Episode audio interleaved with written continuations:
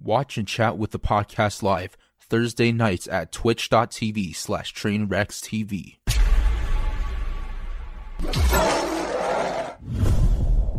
Let's do this. We're missing two guests, but it's okay. You know, we'll just carry the show on until they get here. Who are we missing?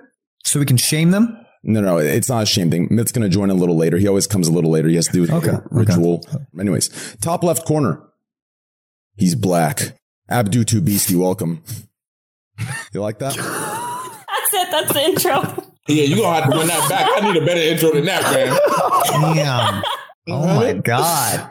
Top left corner. Sexy, 6'6". Beautiful, clean cut. Sexy. Looks like he takes great care of his face. His skin is shining, vibrant. He's eating something. Camera nice. Everything great. Welcome, Abdu2Beastie. Welcome, bro. I thought you wasn't going to put that in there. I'm about to say, man, you slacking, bro. Let's go. Hey, hello, everyone. How you guys? Oh, hello, everyone in the call, by the way, too. Hello, everyone. Hello. What's up, Abdu? Hey, good to see you, man. It was good, Dev. How you doing, baby? I'm well. Thank you, man. Such good vibes. I love you, Abdu. I fucking love you. To the right of Abdu, he's a League of Legends dev. So all of you that your life is miserable playing League, you can blame this cocksucker. Not a League of Legends dev. Yes, he is. Blonde hair, blue eyes, can't stop smiling. He just can't stop smiling to the point where I'm fucking annoyed. Oh, God. Good guy. Great guy. Smiling again. Welcome, Blaustoise. Blast, I love myself a little bit of Blau. To the right of Blau, dark hair, glasses. Some say he looks like Harry Potter. Some say shut the fuck up. Nobody says that ever. Some say he looks like Harry Potter. Others say white guy with glasses. Some say he looks like Harry Potter. Others say he looks like the guy that's fucking your girlfriend. Welcome, Sear. Okay, let's restart that. To the right of Blaustoise, long hair, sexy, like an Arabian horse, sprinting in the desert in the movie Hidalgo. Glasses, mustache, beard, goatee, all of them attached, perfectly matching. A shirt, skin, teeth, and eyes. Welcome, Sear. Oh, what's up? What's up, bro? Hey, man. Nice to meet you. Nice to meet you as well. Below Abdu. I hear many good things. Train talks good stuff about you. Yeah, he's a good guy. I talked shit. Yeah, I got you, baby. Yeah. Below Abdu, co-host, co-producer, everything responsible about my life. Everything mature, everything adult-like, everything great. Welcome. Amazing man that I would not be able to find my ass from. I would not be able to differentiate my ass from my hand. Whatever the fuck that goddamn metaphor analogy is, whatever the fuck it is. Welcome, Devin Nash. Thank you. It's an honor to be here, man. Good to see you again. Thanks for having me. Good to see you, too. Thanks. Okay, listen. The thanks for having me part needs to leave, okay? You're the co-host, okay? Think about it. Yeah. It can't be thanks for having me. It's got to be like, hey, let's have a good show tonight, T. You know what I'm saying? Let's have a good show tonight, T. Okay, no. Yeah, just go back to thanks for having me. Thanks for having me. No problem. I'll work on it. I'll practice it. Yeah, no problem. Okay. To the right of Devin Nash...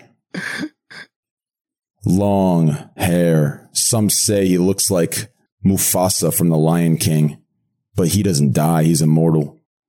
Some say he's a hippie. Some say he gives everything back. You need a shirt, he takes it off his back. You need a cock, he gives it to you. Welcome, Will. Jesus Christ. Big cock, Neff. Welcome, brother. Everything the light touches is my kingdom. It's good to be here. Welcome, brother. Welcome. To the right of Will. Anchor for Fox News, anchor for CNN, sports journalist. Is someone going to release information in a week? Guess what? He has it in 6 days. Someone has an org announcement in 2 months. He has it in 1 month and 29 days. Welcome, Slasher. Thank you, Train. No problem. That was beautiful. I got you, baby. You know what? I'm going to release your org, too, one day before, just because of this. That sounds perfect. I'll retweet it. Right below Devin Nash, below Will, brown hair, name such an ass.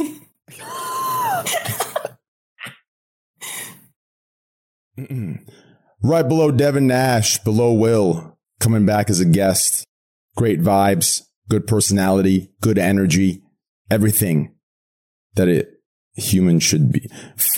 Welcome, Sydney. You're doing great, Train. Yeah, thank you.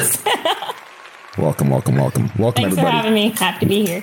Once we get our other two guests in here, we'll introduce them and then we'll continue the podcast and we'll have a nice little time. For now, we'll warm the podcast up and then we'll, juice it up. Yo, why does my camera look like it's fucking 2005? That's on you, brother. What's up? Discord. What the fuck is up with that? Is that a Discord server sucks? Nah, that's his camera. No, I'm using a fucking $2,000 camera. I'm using the same one that everyone else is HD for me, except for this guy. Look at this guy. I feel like I'm looking at you through an underwater lens. This is Discord making me gag on their fucking cock because they're throttling my shit right now, and it's pissing me off because I didn't pay for good shit to get fucking cucked like this. Yeah, I couldn't have said it better myself. By the way, Spectrum can actually go gag on a cop. Yeah, fuck you, Spectrum. Fuck you, Time Warner. Spectrum's not even good enough for a fucking cock. Like these guys, Spectrum. I hate Spectrum. Cox Digital Cable and Spectrum, both of them. The monopolies that they run and the way they run their company is so disgusting. It like they are the epitome of what makes capitalism terrible. But I love capitalism. Don't get me wrong. I fucking love that shit, right? But they are just fucking evil, right? Google Fiber offers you 10 times the speed of internet they do for a fourth of the price, no downtime. Google Fiber for 1 month, 1 day of a month for 5 minutes. Google Fiber went out. They sent me a bill, they sent me money for that 5 minutes that they went out, apologizing, saying, "We are so sorry. Here is your month paid for." That's what they did for me, and they're already cheaper, and they're 1,000 up, 1,000 down. Cox and fucking Time Warner, these motherfuckers, they have fucking outages fucking two times a week, and they say, sorry, maintenance. Like, the fuck is maintenance? Yeah, yep. Comcast. Comcast, too. Dude, I had a specialist come over. This has happened twice with Spectrum. They come over, they analyze the internet, they read you their fucking script, and they're like, oh, my God. Unfortunately, it just be that way. That's what it comes down to. That's what they've said. They're when you're using the internet all the time, it's just going to be bad sometimes. Go suck a. Yeah. The worst is when you call and then you go through the whole they do their whole book thing where they take you through all these bullshit steps. Like you're retarded when you know everything. And then they call someone out there and then that person tells you got to call someone out. Like, what the fuck? Yep. Especially if you have a weird network problem, like a noise on a node or something that's not immediately obvious. It takes a fucking Herculean effort to get anything done. Mm-hmm. I had some noise on a node because it would occasionally fill with water for 2 fucking years. And I was just calling endless amounts of people out. Never figured it out. Eventually I had to bribe a guy to do it. It was in my old house. It was so tough. Yeah, it triggers me. Spectrum triggers me. It's absolutely shameless, dude. They're shameless. Everyone has a story. Everyone. Yeah. Everyone has been hurt. I will say this though. Okay. And this is really going to ruin our little shit talking time. So Cox and Spectrum, pretty much the same fucking shit. Cox is Arizona. Spectrum's, they're different companies, but Spectrum is California and other places. In California, Spectrum blows. There is no excuse. Spectrum is just crashing California. But I will say this. So far in Austin, Spectrum has actually been really good for me. Really fucking good. So I have two internets. I have fiber and I have Spectrum just for backup because I have PTSD from my World of Warcraft days. Because in World of Warcraft, everyone DDoSed, right? So if someone gets an IP, I don't feel like dealing with that shit. So I just change internets, right? So I have two internets, but Spectrum's been fucking great. I use that shit for my Wi-Fi. Wow, that must be nice. I'm cum guzzling over here. Jesus. Okay. That is very dramatic. Bro. What did they do to you, dude? Bro, it affects me so much. You don't have any idea. It actually really affects me. I feel like I think about it. Description, cum guzzling to describe for years. Spectrum. No, I've had Spectrum in New York City for 20. You can only get Spectrum for the last 20 years. Only from a few years ago can you now get Verizon Fios in some places in Manhattan. But the entirety of Manhattan is Spectrum. And then Brooklyn can be mainly Verizon. But Verizon was only able to dig into New York City in the last 5 or 6 years. And they didn't even finish it because they don't fucking want to. Because you have to dig up the entire, all of New York to put the cable. And you got to get all those permits, right? Yeah. Well, Verizon committed a certain amount of money to actually put internet in the city, and then they backed out because they didn't feel like doing the work. And now New York City is suing Verizon to continue putting the fiber in so that New Yorkers can compete between Spectrum, which has been the only thing you could have the last 20 years. So they used to be Time Warner, and now this new fucking merger has been here. So I've been dealing with these motherfuckers for like over half my life. Charter Communications. They're like, hey, you want internet? You want internet? So what you can do is you can get down on your knees. You can gag on my cock. And then what you can do is you can get down. You can gag on my cock as well, because you don't have any choices. You can do that as well. And I'm one of those people that has to do that, because I don't have any other choices at all where I'm at in Austin. And I wish that I did, and I don't. And I'm fucking cucked because of it, dude. It triggers me. It's the one thing that triggers me. Like, oh, you're in Austin? Yes, I'm in Austin. Why the fuck don't you have fiber? It's not my neighborhood. Are you not in downtown? Nope. Man, I'm in the outskirts. You motherfuckers, listen, this entire streamer city, every streamer in this city, listen, let me ask you guys a question. Okay. I want to genuinely ask you guys a question. Okay. And this goes to every streamer. This goes to Miskiff. It goes to X. It goes to Soda. It goes to everybody. Actually, Chance, I can understand. Chance just wants to be the fuck away from everybody. That makes sense. Okay. Everyone else, listen, why move to Austin to move to the suburbs when there's states that have 50 times better suburbs? Austin is known for the goddamn city and the weirdness and the hippiness of it. Not to mention everything's here. You have fiber here. You have everything good. Why move to butt fucking Egypt? It makes no sense. Besides, it's extremely cheap. I mean, that's your answer. I mean, it was cheap. Yeah. Is it taxes? Yeah, I was about to say taxes, like, is like a major, because like your choices are basically Washington, and I feel like no one lives here that's an influencer. Texas or Nevada, and no one wants to live in Nevada. So like, where else do you go for no state tax? Coming from Los Angeles to Texas, in terms of taxes, is it's fucking night and day. Same, yeah. Night and day. Yeah. No, it is big. One out of every $10, man. Mm-hmm. Straight up. Mm-hmm. That's fucking insane when you think about it. It's crazy. It is. Yeah. Oh, so Sydney, you just moved to LA. How's that going? Yeah, I was in Seattle. It's expensive as shit here, but it does feel like it's the place that you're supposed to be, or at Austin, or I know a lot of people are in Vegas too. So it's working. You're in Seattle now, or you? No, I just moved from Seattle in October to LA. Mm-hmm. And I live here now. Were you in downtown, or were you in like some other area? Yeah, I was in Capitol Hill. So you moved to LA during COVID, huh? Yeah. So I did actually fly during COVID, and the airport was fucking so scary. It was horrible. It's going to be a shock to your system when things open up again. LA is very different when it's moving. Like, you haven't gotten any of the traffic. Traffic is an absolute bear. People are expecting that because of COVID, that traffic in LA will be permanently better. I can't believe it. I can't believe it. 405 will never change. 405 will always be 405. You could add as many lanes as you want, dude. It's always going to be the same. The only person that can stop it is Elon. He's got to build a tunnel, man. Yeah. Oh, the tunnel? I'm going to keep it $1.50. Okay, Sydney, listen. LA sounds cool and all because, you know, like there's this weird thing about LA, right? It's not even LA. It's LA people. LA people are like those.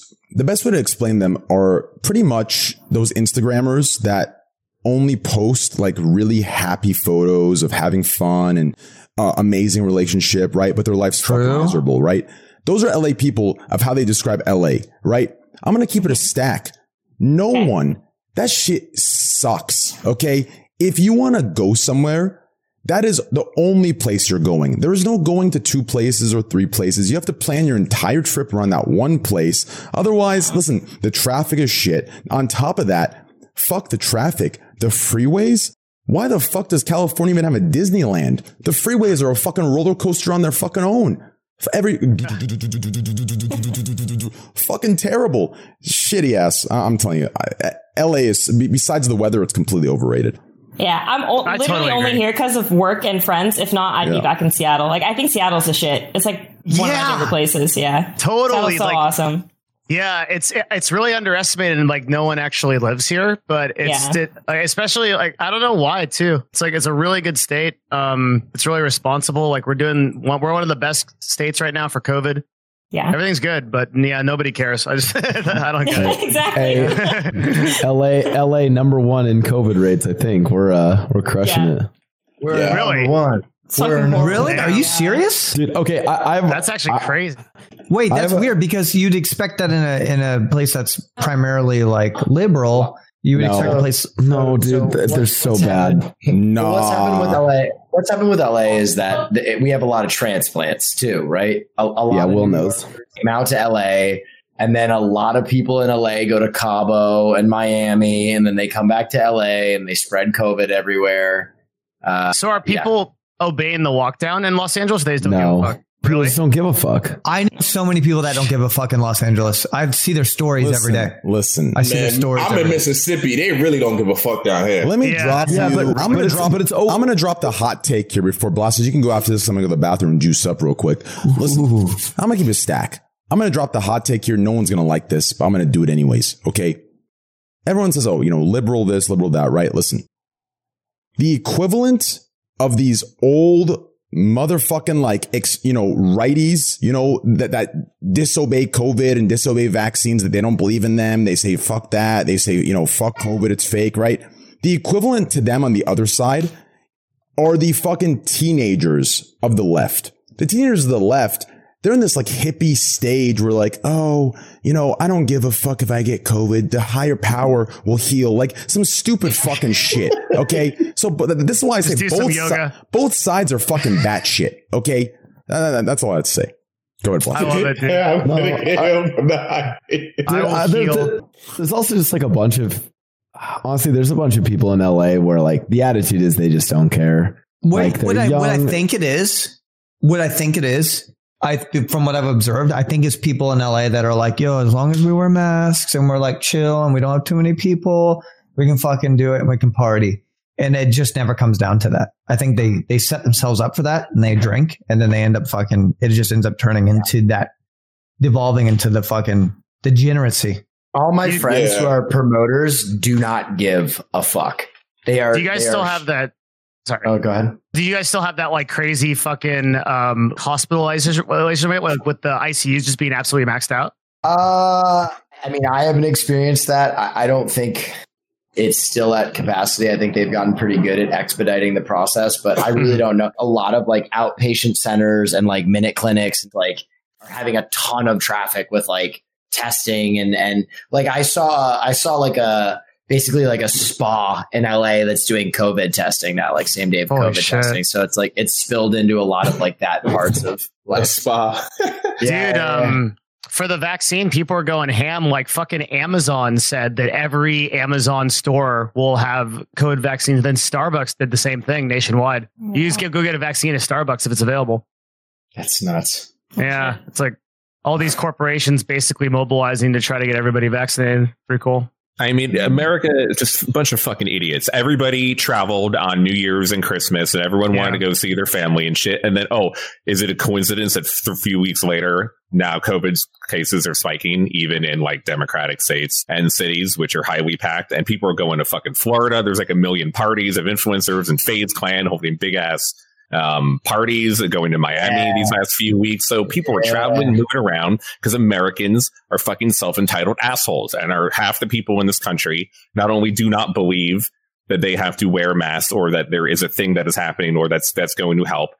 They want their freedom of rights to do whatever they want and be pieces of shit because individualism to them has been a huge deal growing up. They don't understand that shit doesn't fucking matter for a literal disease. You're not fighting a person. You morons, you are just going to get sick. And we just didn't do anything. So now we're back to, 400,000 people dead.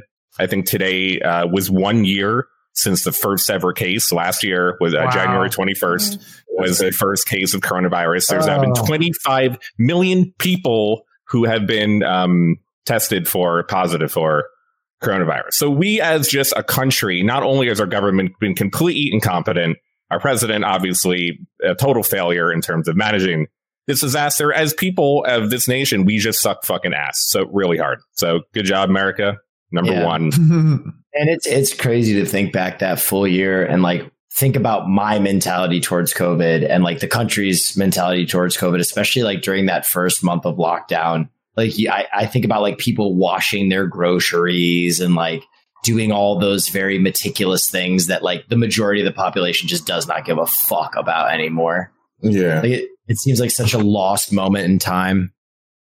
I don't give a fuck. I ain't gonna let it affect me. I'm gonna live my life. That's the thing. Like, hey, I'm gonna go out. I'm gonna have fun. I'm gonna do my thing. If it wants to kill me, it kills me. Like, that's the thing. I'm not gonna stop my trip to the Walmart because you have COVID.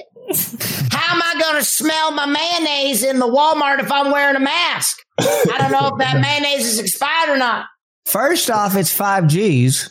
That's what it is. It ain't even COVID. It's 5Gs. See, that's why I wear the masks. It's the masks stop the 5G radiation. I don't care about COVID. Exactly. That's the only reason I wear the mask.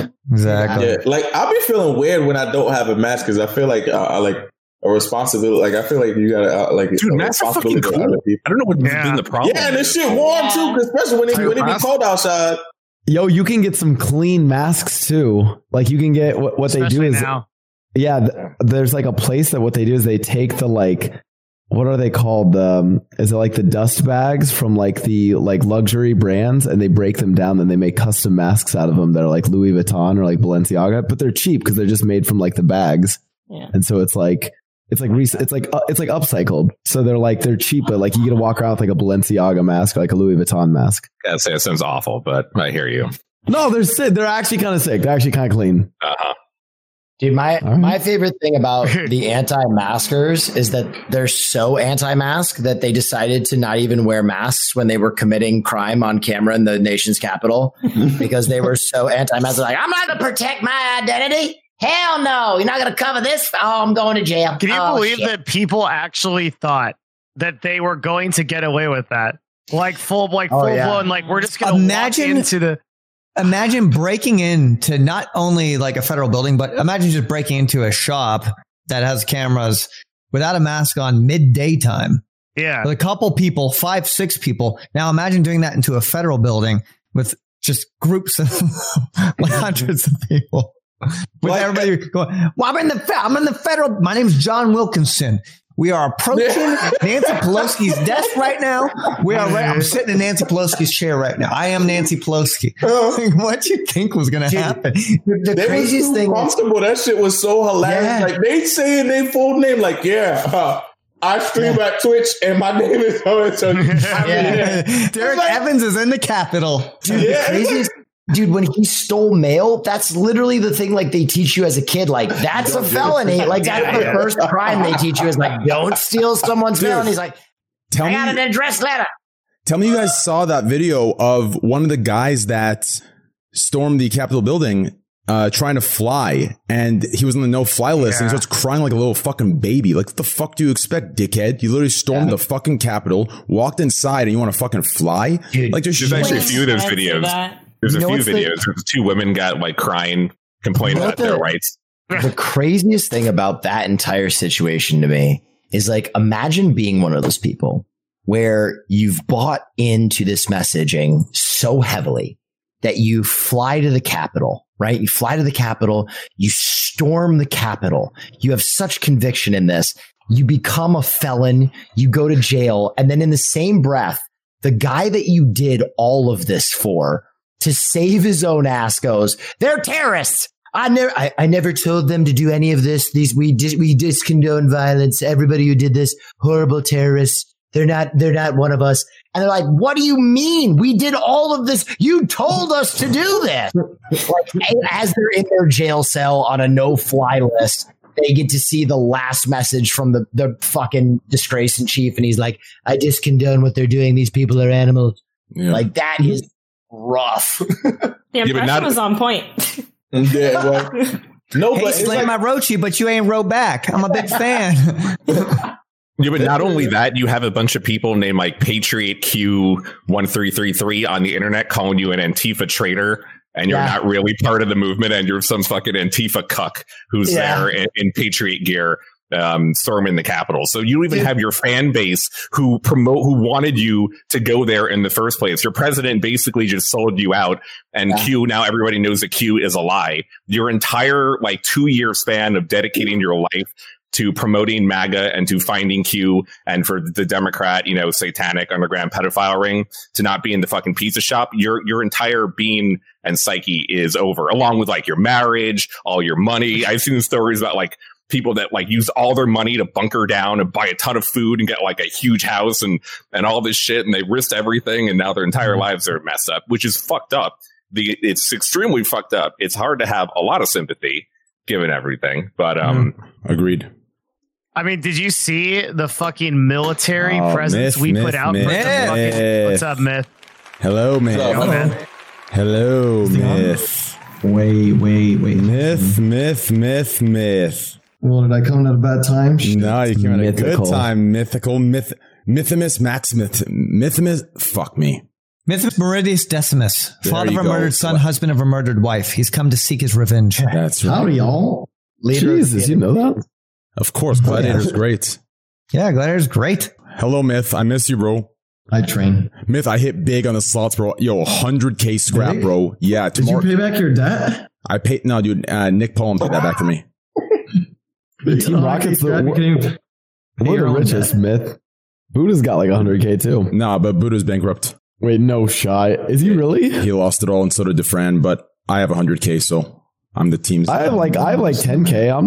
I'm doing okay. That's good. 100K. That's like a crazy amount, huh?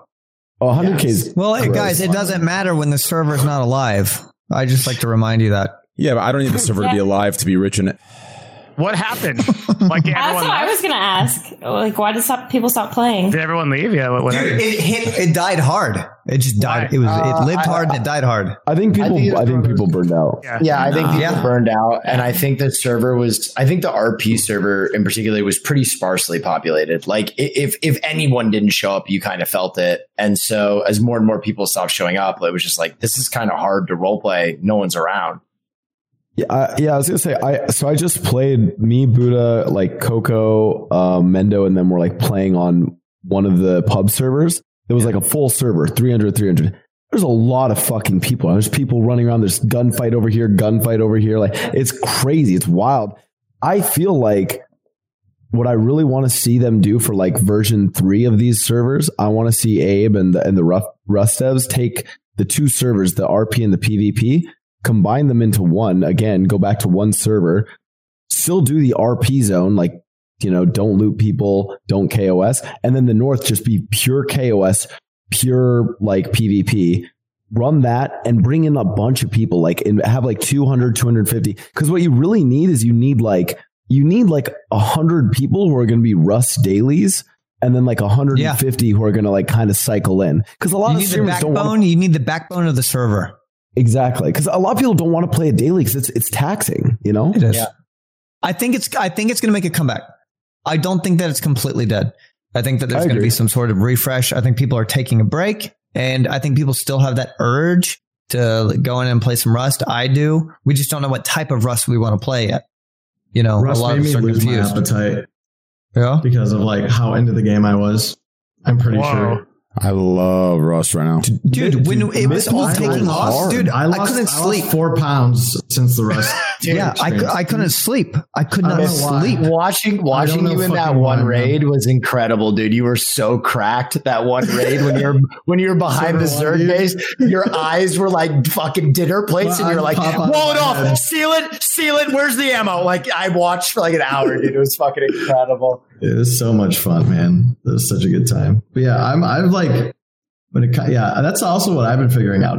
I don't think it's dead. Like, it's a game I'm definitely going to come back to. Yeah. It's just about like how you come back to it. And something I've been thinking about recently is like starting up like a fucking like 3 month plus like subserve for like me and like a few streamer friends that want to be on it, or just like see what it's like to get like a more vanilla-ish experience with like people from our communities and see how that will run. I think that could be interesting. But yeah, I think like Blau said, combining, it needs to be one server, man. It can't be two. I don't think it can be two. Because you're already splitting the population. Yeah. You know what I mean? Yeah. I have an idea of how to make it work by combining the PvP and PvE side, or RP side. You need to set a one veteran per team limit, right? So you can't have a Ray, H. June, and fucking J team, right? Like, because like they're going to walk around cocky. They know all the tricks. Now imagine if you had J and three fucking noobs, right? He has to be careful now. He can't walk around like he owns the place. He has to be careful because does that make sense? There's gotta be some sort of balance like that. No, I honestly think, I don't think any of the Rush pros should be allowed to team with like anyone. Like, well, not anyone, but if they should be like temporary, like mentored to like newer players in the game and help out, which a lot of them were doing. Like Coconut B was helping around fucking people. Also, what type of server are we talking about? Are we talking about a PvP server or are we talking about a balance? I think we're talking about like a one server. Sounds like a hybrid. Split, still do the RP, but then the north side like PvP. Yeah. So are you saying you have plebs like me on a team with Coco, or like showing you the ropes for like a limited time? Because what I think, something that I noticed I thought was like a pretty big deal, especially like on the other server and on the Divide and stuff, is that you get one of these dudes like showing people that are like already sort of like competent when it comes to like survival games and how they function and shooters. And then that team typically like skyrockets because you already have like these people that have a really good understanding and then like pick up fast on like shooter games and survival games. Combined with like these dudes just pouring fucking knowledge into like, okay, we're going to do this run at this time. Here's the most optimal like routes, spots to camp at, to do this like thing solo or duo. And it snowballs hella hard really early when you have those teams with Rust pros and those streamers. Can I tell you how I would like to structure streamer PvP is I would love there to be a map where right in the middle of the map, they make like an aggro crag. They make like a World Trade Center of just like machine guns and flame turrets and shotgun traps and bear traps. And in the very middle, there's like one item, right? That like a capture the flag thing. And then you draft teams and the teams are in like different sections of the map. Like they predetermine like you're in this section, you're in this section, you're in this section. And then they're like, first team to go get the sacred item wins starting now. And you can be as sweaty as you want, but like raiding other bases isn't what's important. It's taking that central item. And it's like, it's go, but it's like, it's like an endless fucking just attrition of, it's crazy. Yeah. It's like the Alamo. Yeah. There's actually, I was doing some research. So there was, there's this thing called Rust Factions, this mod that I was looking up. And there's actually this really cool fucking feature that's almost exactly what you're talking about, Will, but like a little bit different, where you like announce that you're gonna do like a war zone, call it a war zone, and you have a grace period where you can build shit in that, like the game will like maybe like give you some shit and you build there, and then your faction or like your teammates could come in, but then the rest of the map could also come to that zone. And you have to try to defend that little area for a certain amount of time. Mm-hmm. And if you do, you come out with a big bonus. And then if the other people fucking take over the mini base that the game let you create, then it's fucked. And then they get the resources and the good shit out of it. But I think like you're totally in the right direction because I think Rust really the late game meta in Rust is basically just purely raiding. And the way to get there is like, I think it's pretty like, in my opinion, it's pretty linear, where it's like you just raid other people or you farm out heavy to get what you need. Get resources from other people, basically. Yeah, exactly. And I feel like it'd be really cool if they had like something a little bit more like dynamic that like also encourages fighting that's not directly just raiding people and creates like these bigger... You're saying like petty gunfights. Like RP provides a reason for a petty gunfight that happens in a certain area and you're like, oh shit, that guy killed my guy over there. Now we got to assemble our troops and bring them over here strategically, blah, blah, blah. Everyone's on the same terms. And it's sort of, there's a larger payoff for a gunfight as a result of roleplay. I think that's why people really cared about roleplay PvP, because it's not a sweaty PvP, but people like to see the payoff.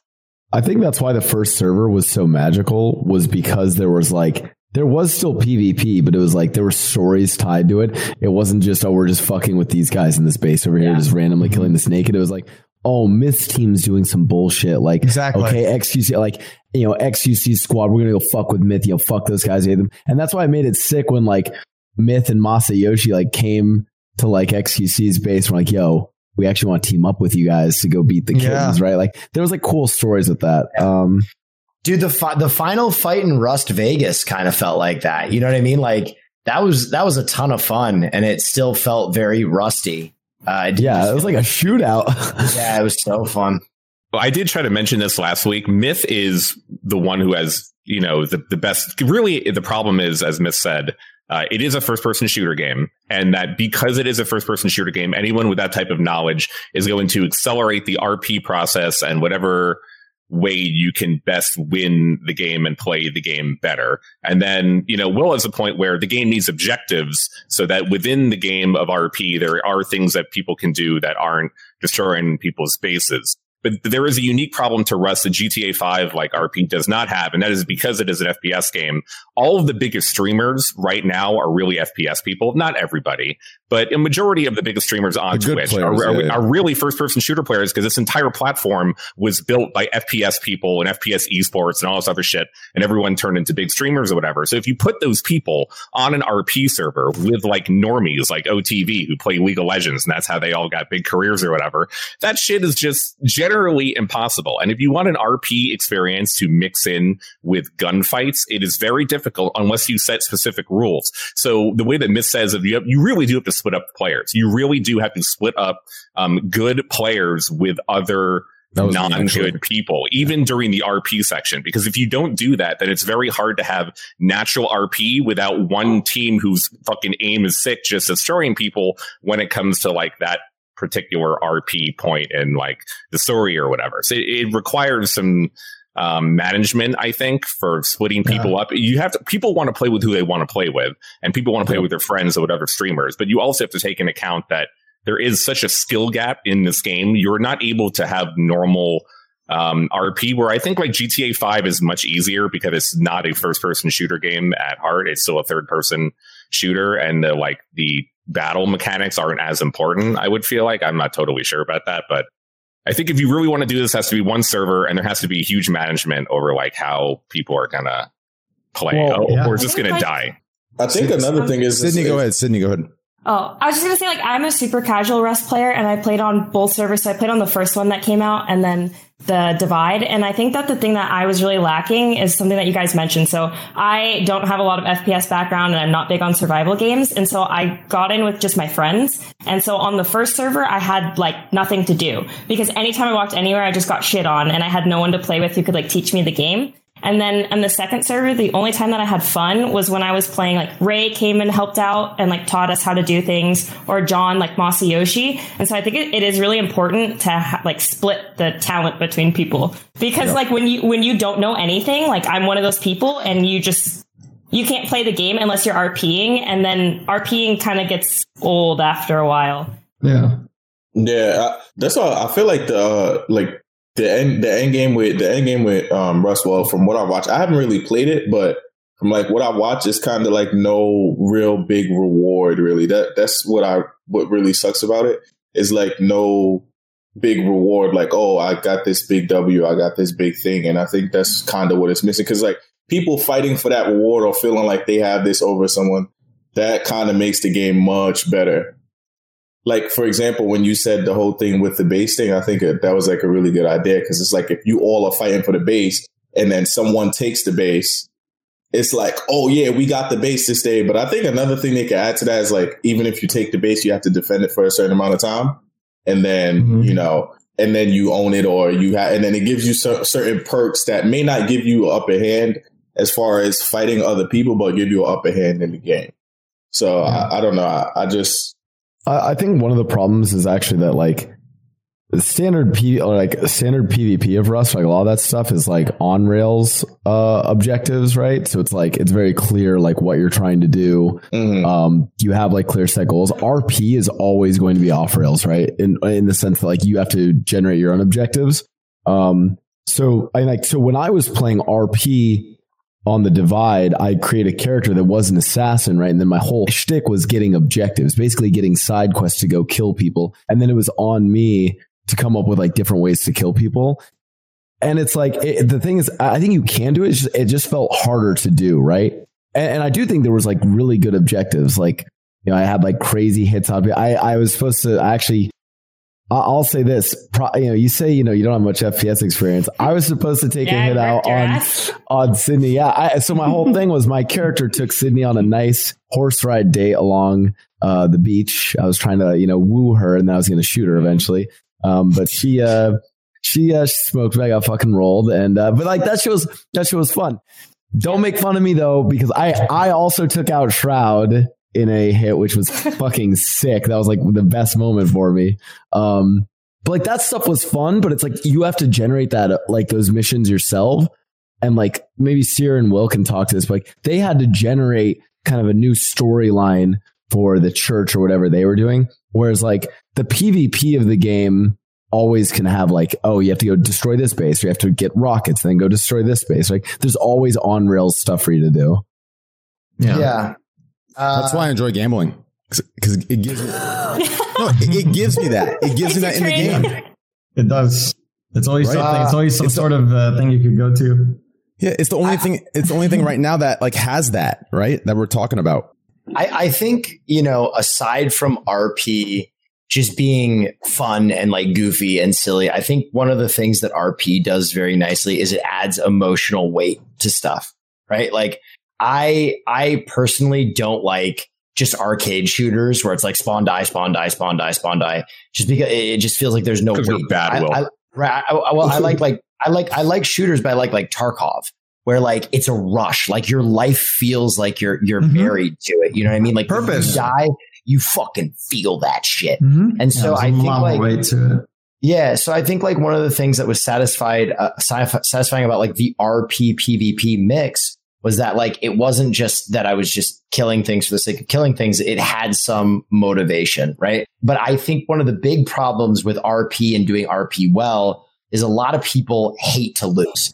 And in RP, sometimes good RP means that you lose and you fail, because that gives your character depth. And you know what I mean? Like you have to realize that it's you're making a script and there needs to be drama, and you're not just making like a game where like, you know, we're so used to in all games that you win at the end of them, right? Like you just continue, game over.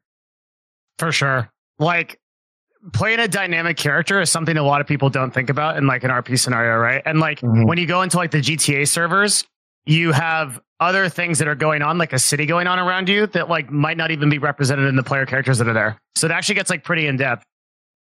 Why are GTA able to pull it off so much better? Is it just because I really think the game is inherently a lot? It attracts the type of person who is interested in story and interested in payoff. I mean, you got people that are totally okay with standing in a hospital and role playing as a doctor all day just because they want that one moment of doctor role play. I couldn't do that personally, but there are people that can. There are people that can role play as villains that will only like do things that a villain would do and not do anything. They will lose if they feel that their character would realistically lose for the sake of a good story. Well, that payoff is satisfying for the chat, the viewers. It's satisfying for them as well, because who wants to watch a movie where someone's winning all of the time? That's fucking boring. Well, also, I think there's a fundamental difference between Rust and GTA. Exactly. Yep. GTA kind of has a skeleton of a storyline that everyone has to follow, and it's this kind of criminals, cops, thing, drug dealers. Rust is more free for all, free play, do as you please, do what you want. You make your own rules. Yep. GTA has like an outline. There's a predisposition of story. Yes. So the cops are going to exist. You know that there's this main city. You know that there's these other outskirts city. You know there's going to be some guys that are on meth. You know that there's going to be some guys fucking trying to sell weed. You know that there's going to be people trying to get guns, sell guns. So there's the predisposition of what's expected. And on Rust, that doesn't necessarily exist. And people haven't really established that. It's uncharted territory. Yeah, I mean, like the Rockstar developed the core gameplay of GTA. It primarily was a open world RPG, right? Like that's what it's supposed to be, an open world RPG with a lot of story, immersion, narrative, etc. Like the core motivations they focused on. Rust, when it started, the core of Rust is PvP for survival, totally different direction. And adding RP is obviously easier on one of those than the other. I think one of the big areas that comes in on is that, dude, you don't have to farm as much in GTA, or you don't have to like do this whole loop of like building things up with the threat of like losing all of them. you can spend way more time on just either pure PvP or pure RP. There's not like, you know, you don't have to have fucking Defran building a fucking like sky tower to farm sulfur to raid Myth's base and then build a wall around it, right? Like, and dude, and I think that goes even further into like the whole like breaking RP for personal benefit, right? If you break RP and kill someone in Grand Theft Auto, you're just a dickhead. If you break RP and KOS someone on Rust, you can get a plate vest and an AK and a gun that took 20 hours to farm. So I think that's like why you got a lot more of like the KOS in Rust, is because people were constantly weighing the value of like, well, I could have this fun interaction with this person, or I could murder them and take their AK. Yeah, I agree with that. Yeah. At what point on the Rust server do you actually have like so much gear that like it doesn't matter? Or has that ever happened? I think that's what may have been the end of the RP server, and where I came to the conclusion where I think that a wipe is actually important. I thought a wipe was crazy at first. I was like, well, why lose everything that you've worked for? Because from my experience in GTRP is like, well, dude, we have arcs that last like 8, 9, sometimes years, like 8 months, sometimes years. Rust, I realize it's a different ball game. I think you have to. I think the game is too short form. It's made to have wipes. The game is made to learn things, gain things, build things, have relationships, and then for it all to be wiped and have a new experience. And I realized that. I learned. So that's what I think. I think a wipe is actually important. Yeah, most of the servers that do really well on Rust are like pretty regularly wiped, right? Yep. Yeah. I think they're like once a month. No, I think it's like once a week or once every 2 weeks. It's like it's pretty often, because like you get such a huge advantage if you start stacking like all that shit up in the game, right? Like just today, me and Buddha played with Coconut B and like Mendo, and then a bunch of other like giga sweaty, really good fucking Rust players. Dude, they go from stone to like a fucking AK in like 2 hours. It's insane. Like, yeah, dude. Yeah. I was playing with Ray and Timmy last night. Holy shit. And bro, he was with a bow and arrow wiping out crews of people with guns, and they were just like flying at us. Like the guns were just falling down on us. And he's like, oh, got it. Boom, boom, boom. I checked in the stream like 4 hours later, and he had an inventory full of fucking full automatic guns. Oh yeah, dude. I played with Pico. Dude, this dude, I didn't even know this was a thing. I've been playing Rust in these in the OTV servers. I didn't know this was a thing. Play with Pico. He gets in a mini. He's like, oh yeah, we're gonna go on a farm run. And you know, I have the jackhammer. He flies to the nodes, and he's flying like 2 feet off the ground on the mini helicopter. Makes me jump out. I farm the node. He's already pulled the helicopter back around. He's timed it perfectly, so I jump back in it. Dude, it's the most insane shit doing these like flying runs with him. Like those guys are so fucking good. It's insane. Yeah, they're good. Why don't we have them on the RP servers? They were on. They just got bored. Mm. Yeah. Coco was on the original server with us. I mean, that's what I think Myth was talking about earlier. Coco never got an invite though, did he? I don't think to the divide. He was on the. He was on the first one. Coco's RP was fucking great too. Yeah, man. Coco's hilarious. Yeah. So I basically was like a dick to him in character at one point, and then he came and like did a raid in character, and he like burnt the church down, and it was some of the funniest shit, dude. I was dying. Dude, his creepy laugh.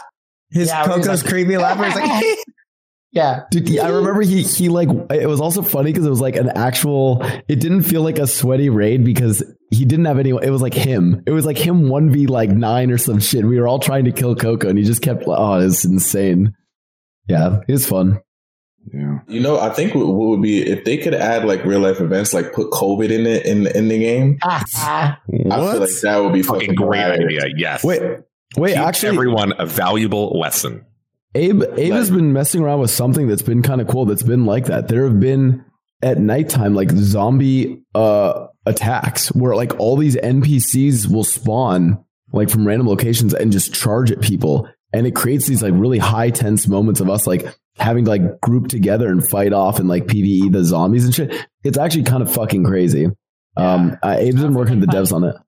God, that would be a fun arc to do, is like if we did the Walking Dead where we all built like a utopia And like every night when the sun went down, there was just an endless this is what I'm saying. Zombies. Like if you said a specific sort of like the way I explained it was like, I don't know if you guys remember GoldenEye on the N64. Like there were slappers only, there were rockets only, there were automatics. Like, well, imagine if we did that for Rust wipes, where it's like this exists, this doesn't exist. These are the terms. Let's fucking play this for 2 weeks. Let's do it. And it was like a different scenario every time. That'd be so cool to see how that plays out. RP wise and PvP wise. Dude, I was thinking like when I like there's like the swords, there's the bow and arrows. I'm like, man, why don't we just limit ourselves to like just swords, just bow and arrows? You can only build like castles. We do fucking medieval Rust, right? Mm-hmm. Don't do guns and just do like a week of medieval Rust. All of us RP is medieval people. Like Game of Thrones Rust. Like, could you imagine fucking like Coconut? Could you imagine Coconut running around as a fucking like knight, but like fucking shooting his bow and arrow? People would be amazing, dude. I think with new scenarios, I think with these new scenarios, like every 2 weeks, let's say, you know, hypothetically, that's the time span. I think it would be something new to look forward to. It's like, oh, dude, I'm looking forward to when we're going to be given this and we're not going to have this. And I think it'd be exciting to see just what happens out of that. Yeah. Right?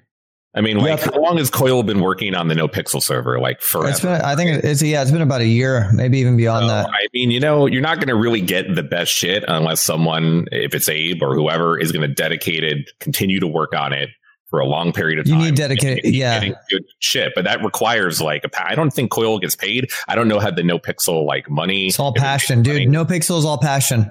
Yeah, he has a pretty successful stream.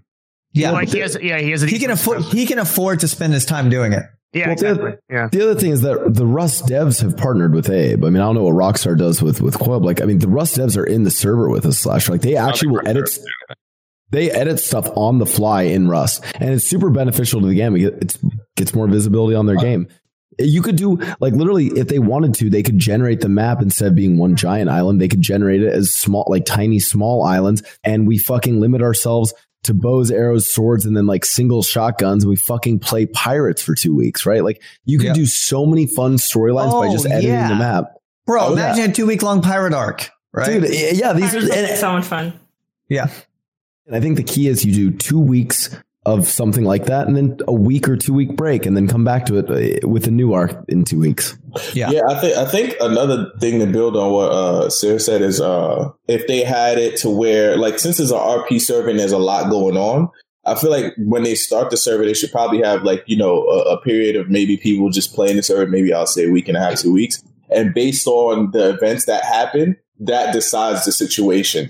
So it's like, for example, how you guys have the pirate and everything. Let's say people are just getting a whole bunch of rockets and blowing up a whole bunch of bases and they're not really just taking bases with guns and stuff. So then they're like, okay, there's no more rockets. You can only have swords and stuff. And then let's say it's swords, but two people gang up. And it's like based on what happens throughout the server is different situations. And I feel like because the devs are among you guys, they'll know like what's going on in the server. And if that happened, it would be dope because some people may not even be a part of it, but maybe building one super, you know, farming super hard for one thing. And then all of a sudden, based on, you know, this beef that these two clans are having or whatever, it's like this causes this to the server. And it's like it's constantly changing. Then it's like something to look forward to. Yeah. And I think that RP technological development needs to go a little bit slower. Yeah. I think that being able to develop even a semi-automatic rifle, say like a week. Agreed. A weekend would be fucking dope. Could you imagine hearing that first gunshot after a week of development? And you're like, oh shit, those cavemen finally fucking figured it out. We need to start crunching. Like that would be sick. Yeah. I think that there are a lot of really interesting things that you could do if you just sat down and thought about it. Yeah. Creating a preset narrative for like a survival game and like the world that you're trying to create. Because like for just sitting here, I thought of the idea. And I think like, you could also do really cool things. I know everyone wants to play with their friends, but I think that there are so many interesting things that could happen and so many interesting things you could do. Like, for example, you could edit the map to be islands. Imagine, for example, like, okay, everybody had, let's say the map is split up of like to 10 islands. And then the center, there's like the big island. And everybody randomly spawns, let's say it's 4 or 5 people per island. And there's limited technology on each one of those islands. But then the main island is like, you got to fucking go there, and you can't build on it. You have to go back to your island. And that's like, you could create so much, there's so much opportunity for creating like this, like pre-existing narrative when you're working with a custom server with like, there's just so many things you could do. Like you guys have been that's why I do not believe that Rust RP is dead. I think that what we did is we experienced something that was exciting in Rust RP. I think that every cycle we're going to learn something new.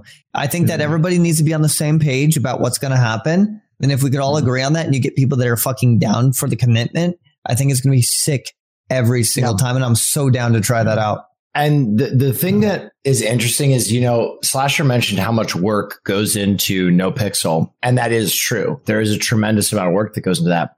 But the difference between No Pixel and Rust is the players of Rust can equally build the world. We are the architects. We are the ones who make the art. You know what I mean? Like, whereas No Pixel, everything has to be made by the devs and then experienced by the players. Rust allows for this interesting opportunity where the players are making things as well. Like, one of my favorite parts of Rust was seeing like the Aria art and the Lily art. Oh my God. Yeah. So good. And the instruments where people could play whatever song they wanted to play, like all that stuff is pretty unique. That fucking Moon shit.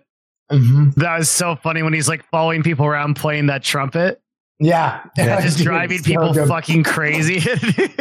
Well, you are right, Will, that like all the creation that you can make in the game is very good and that makes it different. But I do think it's probably limited in the amount of things that the user can do. And the big thing that Rust has, the advantage here that has been mentioned, is that they do have the direct support of the developers inside of this modded server to do cool shit. And that is something that Rockstar don't fucking help Coil do anything with No Pixel. I'm sure Rockstar doesn't do jack shit. Oh, dude, Rockstar does not give a fuck about RP. Yeah, I'm sure maybe they've even been a problem to him. So the big advantage here is that the Rust developers can change the game in a huge way, unlike that Rockstar does or could do for No Pixel. And that is the advantage that Rust has. However, and the other reason that GTA is so big is because that is the biggest game. So now, people don't really know or thinking about it, but Cyberpunk multiplayer will come out probably by next year. Hopefully, do you think it's going to hit? I think it's going to be huge anyway, because though people still like the world, especially PC gamers, and PC gamers are the one driving Rust and GTA PC. You know, No Pixels through GTA PC anyway. So because Cyberpunk, the PC port was very good, unlike the old platforms on Xbox and Microsoft. By the time the Cyberpunk multiplayer comes out, probably in a year, they will most likely have fixed everything. I don't fucking know. I mean, the thing has been kind of all fucked anyway, but I'm probably pretty sure by then, I'm sure multiplayer will have its own set of problems. Like, it could be Fallout 76 level garbage, potentially. I mean, who fucking knows? Or it could come out pretty good. However, the world is very good for RP. So if you are a normie RP person, the number 1 and 2 options that you are going to probably think about doing is still going to be GTA and now Cyberpunk. GTA 6 is going to be coming too. So Rust is still competing. A platform that can facilitate good roleplay. Yeah. Has anyone tried Hitman 3 yet? I've been playing it. I've been sort of frustrated with the maps a little bit, and I don't know if that's just because I'm a fucking ADHD Andy, but some of the maps are driving me fucking nuts, dude. I'm like, left, right, maze. Where the fuck is this thing? I don't know where the fuck it is. They're talking about Kathy, Judy, in a house, family full of fucking people. They're having drama, and I'm like, I thought I'm a hitman, dude. I didn't think I was Dr. Phil. Why the fuck am I Dr. Phil-ing this fucking family as a detective? You know? Yeah. But... yeah. I'm excited to play it. I'm one of the best Hitman 3 players in the world, by the way. Really? What makes you good? What sets you apart? You know, just, how do you evaluate that? Dude, Hitman 3 is pretty much like CIA. Dude, I don't think you're like... you just watched Person of Interest too many times? I don't think you're really good. I don't think... He forgot to add in his... Your Among Us experience does not fucking translate to Hitman, okay, dude? Yeah, listen, Among Us is a more competitive game than Hitman. God. Listen, dude. Wait, just what? Hitman is a narrative... Hitman's a narrative game. Like, you're not skilled in Hitman. Let's just say that. You're solving puzzles against a computer in Hitman. It's largely like a puzzle solving game, and it's a story game, right? Like, it's not a game that you're playing as a daily competitive against other players. Insofar as you're not playing a game against other players, it's not like it's not going to be the same degree of like competition, right? I mean, unless it's like a difficult platformer or something like that. I don't really think Hitman is like you're like top 2% of the world at Hitman, right? Like they're not going to do Twitch Rivals Hitman, right? Am I kind of crazy here? No, you're right. Hitman. Never played the game. No idea. Hitman's more. Yo, yeah. Train, if you were an actual hitman for the CIA and they're like, yo, where would you draw the line? I mean, you'd have to do some crazy shit. You'd have to do it on behalf of the fucking the land. They'd be like, we need you to kill this guy who doesn't even know why he's getting killed. He ain't even done anything bad, but guess what? He might. Would you do it? It would have to depend. It would completely depend on, the intel I had, right? He's thought this sense? Through so You're sitting hard. There in the mission briefing chamber. There's these dudes in fucking camo. You got a fucking buff-ass dude sitting there with a slideshow. He's like, here's our man. He doesn't know why he's dying. He's a son of a big dude in a different country, but we need you to shoot him in the fucking head while he's having tea with his wife. Yeah, I mean, as long as I had some context would be good. You know what I'm saying? Dude, there's some crazy shit going on. And like this, did you guys read that article about the automated machine gun that assassinated the top Iranian nuclear scientist? What? Okay, so there was you can Google this shit. This is fucking, okay, get this. Okay, there's a top Iranian nuclear scientist. He's with his wife. His wife is 10 inches from his face. A car drives up, an automated machine gun pops out, shoots him 5 times, dies instantly. His wife doesn't get hit. No one knows who did it. Top Iranian nuclear scientist. Happened like 2 weeks ago. Fucking crazy. Wow.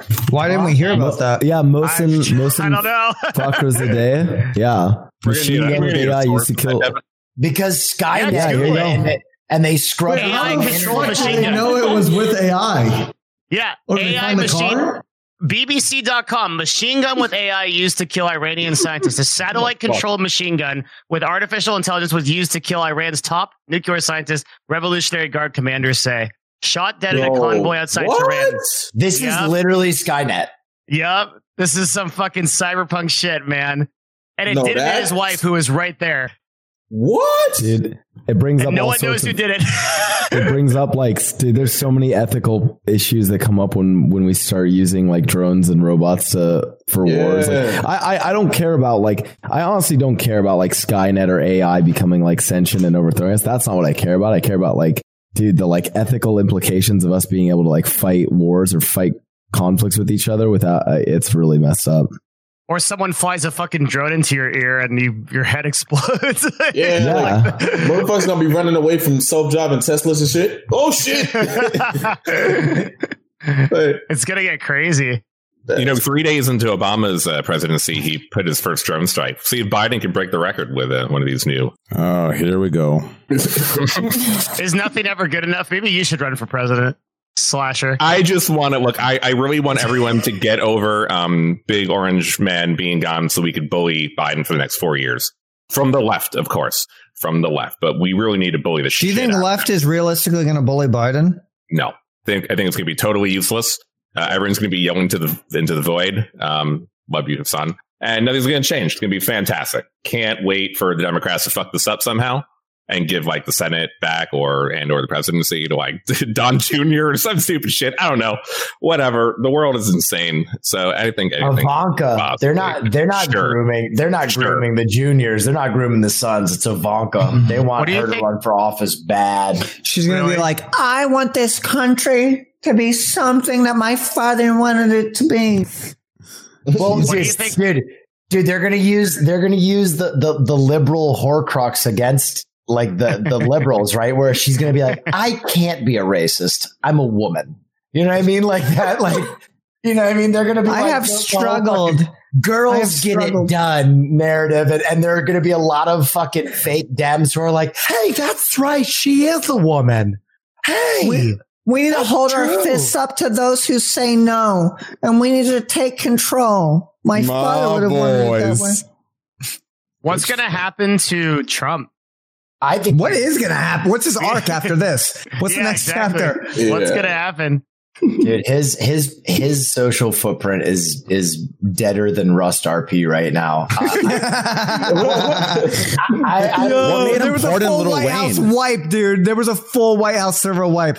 Just yesterday, dude. What's going to happen? They ban him on Spotify, bro. Like, no, that's true. Spotify was insane. Like, we technically are social media because you can see what other music people are listening to. He's wiped. So like his footprint on the internet is gone. Like you might get him. Here's the next time you're going to see Donald Trump. What made him? Oh, sorry. Go ahead. When some fucking chud who supported him in like Florida or Georgia, some Trumper is going to show up and he's going to show up at a rally and be like, "Isn't this guy great? Did you miss me, folks? I'm back, and I'm telling you, we won. It was ripped from us, but we can take back this one seat in the Senate or in the House, and that's why you have to vote for this piece of shit over here. I'm going back to Mar-a-Lago. Melania sends her love. I'm going to go play 18, but make sure you vote." That's the next time you're YMCA starts playing in the background. Mm-hmm. Do y'all think he's gonna run? Like with everything going on, do y'all think he's gonna? I don't think he's gonna be able to run again. Like because I feel like running. Nah, he ain't running. No, he's starting like, his own party. Right, yeah, but with his social media, with not being able to be on social media, which was a big part of how he came to what he, you know, how he even became as popular as he did. How do you like? Do you guys? I think it's like the popularity amongst even the people that love him to death is gonna kind of die because they're not gonna hear him. He's also just too old, man, like to run again, like just straight up. Like he's what? Here's something at that point. Like here's what I could see him doing. Trump News Network. Yeah. I could see that happening. Yeah, I could see that. In a fucking heartbeat. Hey guys, I'm back. Big oil's crazy. And we're going to hit big oil, we're going to hit small oil. And he's going to hire all the extremist chuds like Alex Jones. He's going to have a show. Yeah. All the fuckers that. Well, dude, he pardoned the people. Milo Yiannopoulos themselves to have an interview show. Yeah, Bannon. Yeah. He pardoned a bunch of politicians that are going to owe themselves. So it's going to turn. What made him pardon Lil Wayne? He wants to be in with the rappers. Lil Wayne helped him out like a few weeks ago. Lil Wayne's a big Trumper. Yeah, it's going to be like Voldemort. Yeah. It's going to be like they're all going to show up at the fucking thing, the creation of Voldemort. I think Trump lost any clout that Trump like had remaining lost when he didn't pardon Joe Exotic, dude. That was the final primeval. Dude, bro, he was so confident. He wrote like a 200-page like why I should be pardoned. I'm not going to lie. I would have been on board with it. And you want to know why? Because Carol Baskin fed her fucking husband to those tigers. Everybody knows that. Carol Baskin is a dirty bitch who murdered her husband, and he's rotting in jail for the wrong reason. You're amazing at that impression, actually. You're so good at it. You ever watch porno? You ever look at the guy's dick? Do you prefer big dicks? Well, then you're not all the way straight, are you? It is kind of disappointing sometimes. Okay. What's disappointing? Oh, nothing. No, nothing. Interesting. No, Sear, keep going. Keep going, please. I was just going to say sometimes it's a little underwhelming, you know, when you're watching porn and at the very beginning of it, you see that there's, you know, a micro. The guy's dick small. Yeah, it sucks. He's underdelivered a little bit, and you're like, how can you vicariously live through him? It makes no sense. When is that a thing? Because I feel like there must be so much demand for like porn actors. How do you ever get a small cock in porn? It's like you figure that's something for everything. No, it's any job. That guy with blind confidence who just goes into his interview and he's like, "Oh hell yeah, I'm qualified. Yeah, dude, I'm qualified." Explore 10 out of 10, whatever. And the guy's like, "Well, I mean, your resume is great." And then they're filming, and he pulls down his pants, and the guy's like, "That's not 8 inches. This dude told us he was packing 8 heat. He fucking lied." You know what I mean? Any job. Yeah. Well, I heard it's like poor male models. It's actually really demanding. Because like some of the motherfuckers just don't get paid if they just like come too fast. It's like it's over. It's wrapped. Bro, that's got to be brutal on your confidence. So that's got to be brutal. These small dick guys, maybe they don't got the length, but they're packing the, you know, endurance. True. I'm crying. The jackhammer. I just thought of a shit. Like if somebody, let's say a portal actress just smash it, and he about to nut. He like, yeah, this pussy worth no pay.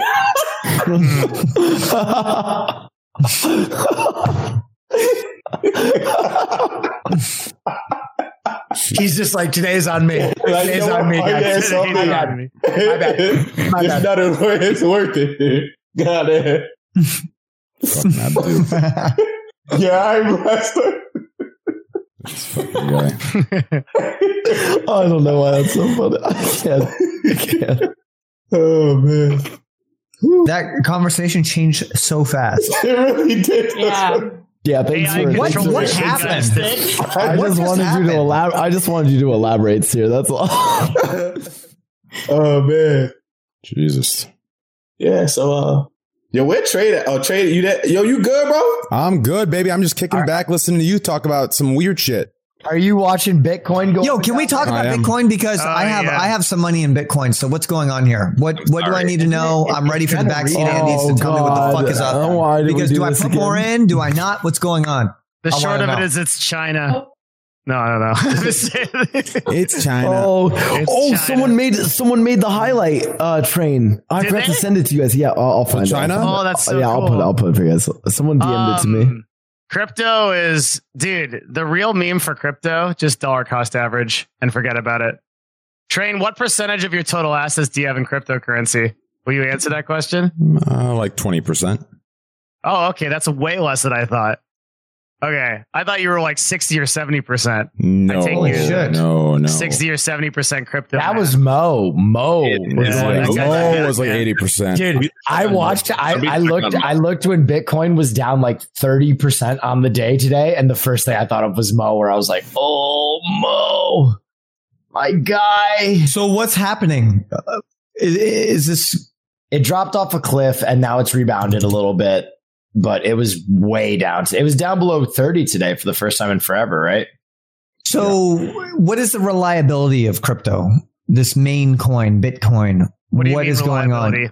Like, is it ridiculous? Because some people will say like BTC, LolW, KEKW. Some people will say, oh, it's great. Just wait it out. It's long term. What is going on? Because I put some money into it a couple weeks ago. I want to know what's going on just to feel it out.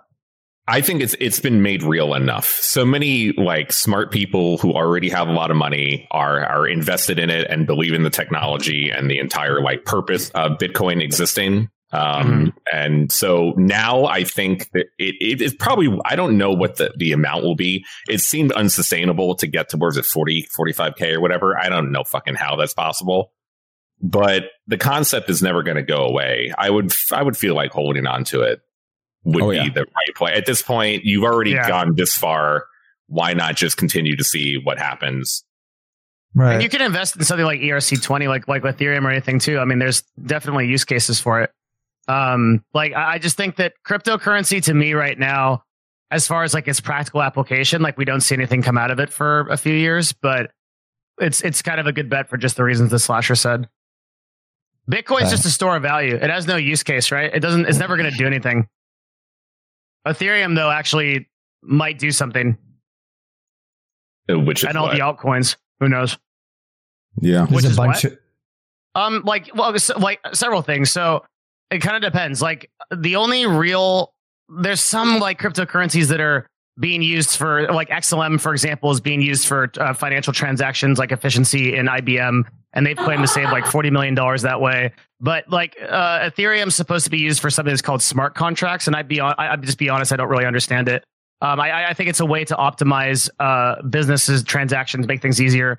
There's other altcoins that can like theoretically make RFID tracking and supply chain logistics easier. It's really complicated. I don't think anyone like totally understands it besides like the people working on it, the white paper people. Yeah, I have no fucking supposed clue. To think make things more fast and efficient digitally. Who knows?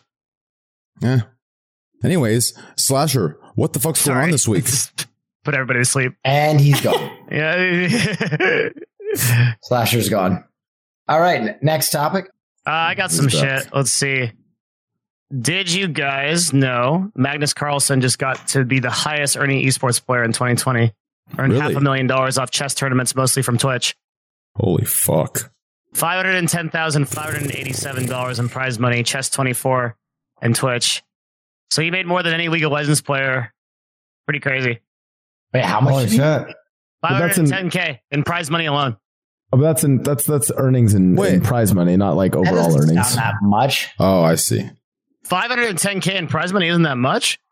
That's a shit ton of money. Wait, yeah, how much do those Dota guys win? A lot. Dota players on average get the international like, well, didn't happen this year because of that's right. You want to talk about bad prize pools? Let's talk about League of Legends. Blaustoise. No, everyone's making salary. Average salary in LCS is like $300,000. I definitely think that esports that have extremely. I think the way for esports to last is to have extremely high prize pools funded by the community and not talent paid by salary by the organizations themselves. I don't understand. I definitely think it should be. Well, I don't understand why like Riot won't do a compendium. I feel like it's just ego. They're like, we're not Dota. Like, but like, there's no reason why not to do it. Like, if they did a compendium, they would make so much money for that prize pool. It'd be insane. What's a compendium? Compendium means that basically the community kind of like purchases things like just like little knickknacks in game. And then those purchases go to the accumulated prize pool that would then be played in the final tournament, like Worlds in League of Legends case. Oh, well, but the compendium itself, Valve makes like a guide every year for Dota, and they give special abilities and a ton of exclusive shit inside of the compendium that people buy each year that Valve does. Listen, I don't think Riot could probably... Listen. I'm gonna get like, listen, this isn't... I don't want to speak about, I'm not gonna talk about Riot. I'm just gonna talk about Valve, and I'm gonna get in trouble with the chat for this, because like this is my take on Valve. Like, that's cool, I get it, and everyone wants to support the community and all that, but it's like your money is going to esports pros who are making, like, they're doing really well. Your money is going to them, and at the end of the day, I think Valve is basically like, yeah, cool, we'll have you guys fund this stuff for us. And the main reason they're doing it is so they can put some giant number on their tournament. It's like, oh, 50 million for the international, 60 million. It's not really that sustainable or healthy. And can I just ask, what other competitive scene or like tournament, like anywhere, runs a model like that? Fortnite, right? Like it's not the same as like, because it's not it's not like donated by players, but it's like comparable in terms of the prize pools, isn't it? Prize pool, yeah. Didn't Epic? But that's fine. That's fine if Epic. If Valve themselves.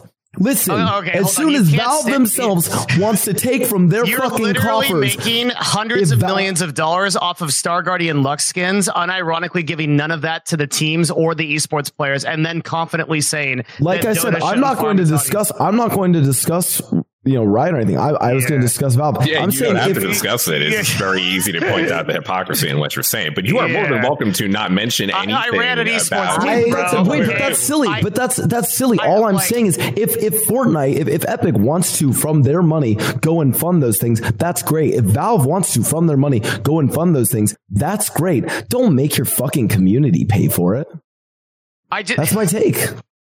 That's why I don't really think it's that cool from Valve. All right. The whole reason that Counter-Strike and Dota are in a cool position is because Valve has always let the community do their own thing. They've always let the industry do their own thing. That's why ESL exists. That's why DreamHack exists. That's why all these big organizations and leagues exist, is because they were able to build them off of the Counter-Strike scene and the Dota scene. And yeah, there's a lot to be said about Valve not giving a shit enough about their competitive communities, not giving enough support towards Counter-Strike. Basically, fucking Gabe Newell has ignored Counter-Strike for the last 15 years, ever since he adopted fucking Dota as his newborn baby. And even then, the Dota scene is all screwed up because there's probably too much money into the international compared to the other DPC majors along the year. But however, the entire ecosystem exists because Valve is different than fucking your company and from Blizzard, who want to control everything and micromanage everything and get the most amount of money and not let other people make money and build businesses and organizations and do stuff off of their IP.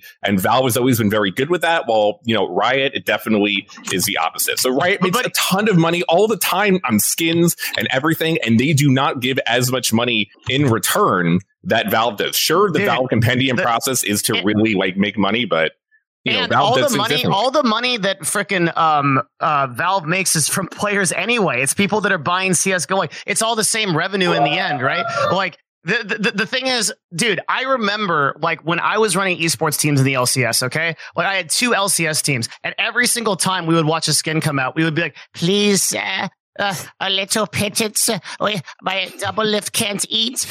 We gave him some soup. He's out last week, and they're like, "Oh, we just made $50 billion from our luck skin." Guys, here you go. It's just like, I don't know how you criticize fucking Dota when I sat there fucking having I was literally reaching out to fucking sponsors asking to fucking get ramen noodles, dude, for my players. No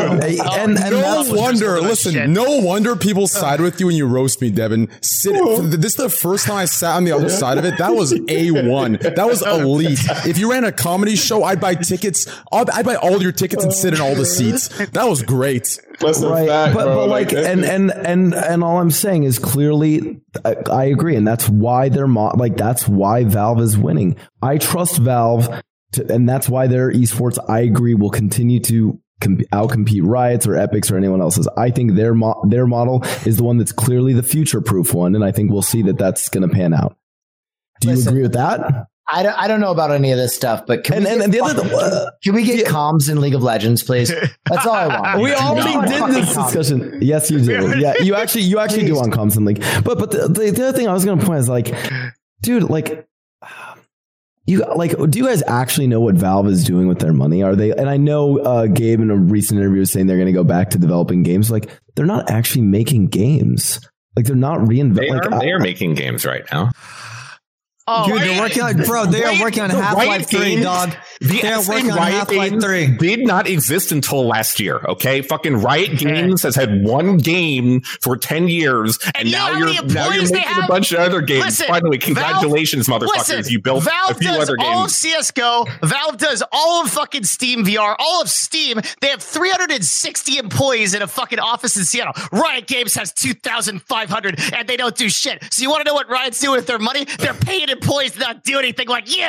That's what's happening. Maybe I should just leave then, Devin. Maybe I should just leave. No, I love you too much. Stay. Okay, it's fine. No. I was saying I should just leave. I should just leave Riot. Oh, definitely. Yeah, of course you should. Go work for Valve, dude. It's way better.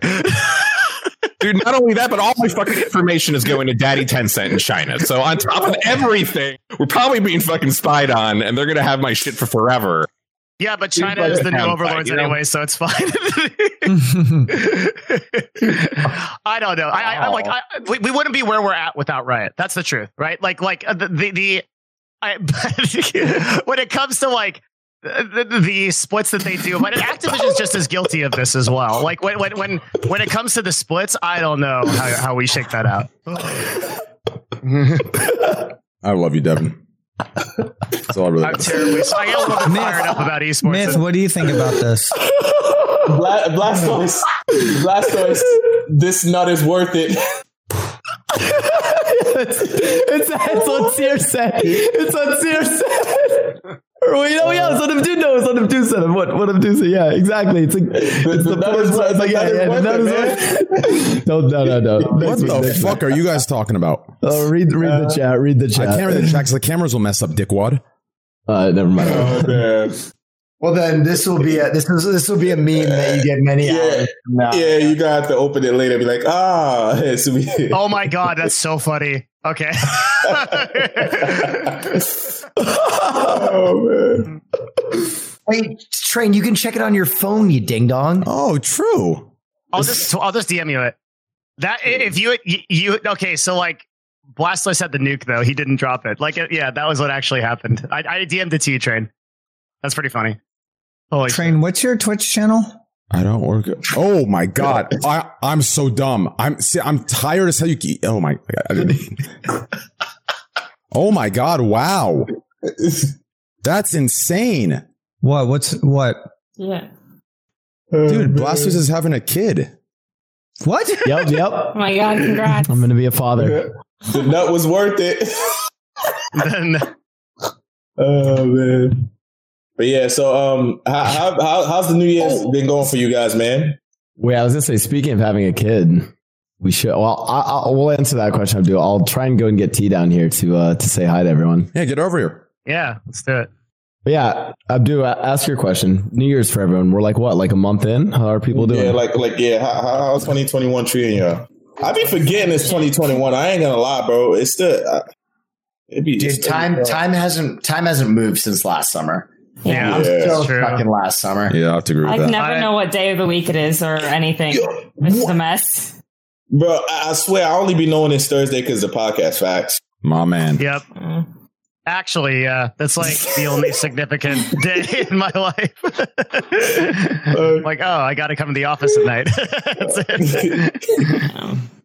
Oh, man. Things got depressing real fast, huh? What? I like being in the office. It's cool. This place is sick, man. We're actually, we built a new, like a whole new place out for it. I'm trying to get a gym in here and a sauna. A sauna? Yeah, legit sauna with a shower in the office, so I can work out in the mornings and then go to work.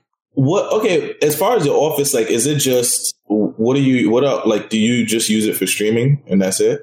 So I have like my own office, which is also a studio, but we have like 8,000 square feet that we usually, when COVID's not going, we do creative ads for brands. Like we make ads for them.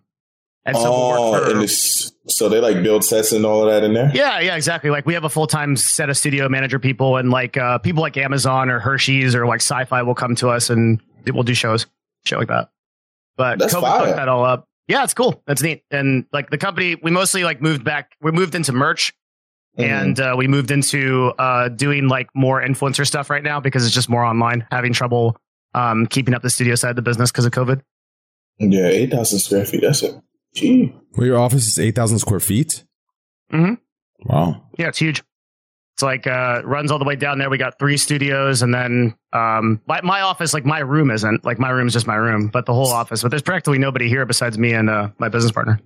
Yeah, I never knew that. I just thought you just did the agency. Like, that's actually pretty dope. Yeah, we do. We do like a whole content that we just, we did like the coolest thing I did this year, man, was we had a contract with the U.S. Army. And we got to go up with the Golden Knights, and we jumped out of airplanes, like a military airplane. That was fucking sick as fuck. Careful, Devin. We got some Hossie viewers in here with Slasher. If you do anything with the U.S. Army, you're automatically, listen, dude, you're a fucking terrorist. Okay? You are a war criminal. Do you understand? You are a fucking war criminal. Yo, let's dig into this a little bit. Let's figure out what's going on here. Why did you say that, Train? Why? Yeah, why, Train? Huh? Train doesn't even know where he is right now. Yeah, bro. Are you at the wheel right now? Are you at the wheel? Doesn't even know what he is lost to the sauce. Train physically here in his mind. Blue, purple, red, baby. Blue, purple, red. Come on, baby. Just one more. I need this. Yo, blue, purple, red. I already made 100K. I'm good. What do you do now with it? What's next? Friday. I'm gonna go in. I'm gonna make $1 million. A million scrap. If you make $1 million on scrap, I'll tell you what, if you make $1 million on scrap, I will alone go to the server and try my best to restart RP. Okay. Yeah. If you make $1 million, and I will try my best. I'll restart a new city. I'll start a new character. And if you make $1 million, and then you have to fund that city. Okay. Sounds good to me. You're the mayor of it. Sounds great. I will exhaust my RP potential to do that. I don't know. I mean, dude, I feel like, I don't know, dude. I have this weird theory on why the server died so fast like that. What is it? It's not going to be the popular opinion, but. Yep. Tell me about these Disney streamers. Yeah, I know. I kind of feel with you. Joseph Biden. You know, the same thing happened in Among Us, actually. Yeah. The same thing happened in Among Us. Here's what I think it is, okay? I think, okay. No, never mind. Nah, man. Wait, hold on a second, Train. Yeah. Is it because it's too hot of a take? And you're like... It's one of those things that, like, I can't say. Like, someone like Will has to say it, right? Like... Why can't you say it? Because I'm already perceived as a villain. No, so tell him suck a dick, man. Let's go, baby. Say what you gotta say. Say it with your chest. Let's go, man. All right. I don't think you're perceived as a villain. Yeah, you good, bro. Yeah. Here's what I think it is, okay? I think there's politics, unfortunately, in Twitch these days, okay? And I feel like the very reality that we all escaped from to get to the gaming world, to kind of escape from all the bullshit, I feel the gaming world has become. And I feel like there is different groups, different powers, so to speak, right? Like... What I'm trying to say is when one group gets overshadowed by the other, right?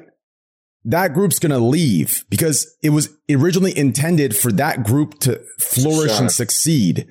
But when another group is flourishing, they want to cut that group off so they stop. And then that other group is bouncing off the other group. Same thing happened in Among Us, right? Like, you're only welcome in the group as long as you stay below us and make us look good.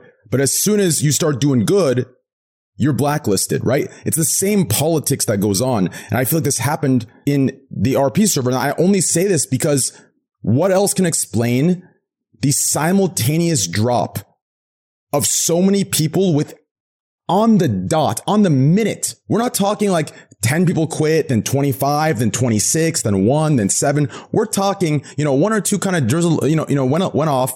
Then we're talking a full group just left. And then another full group just left, right? There's some weird politics going on. I don't like it. I think XQC left the server. That's all I got to say. I want to hear Sydney think, yeah.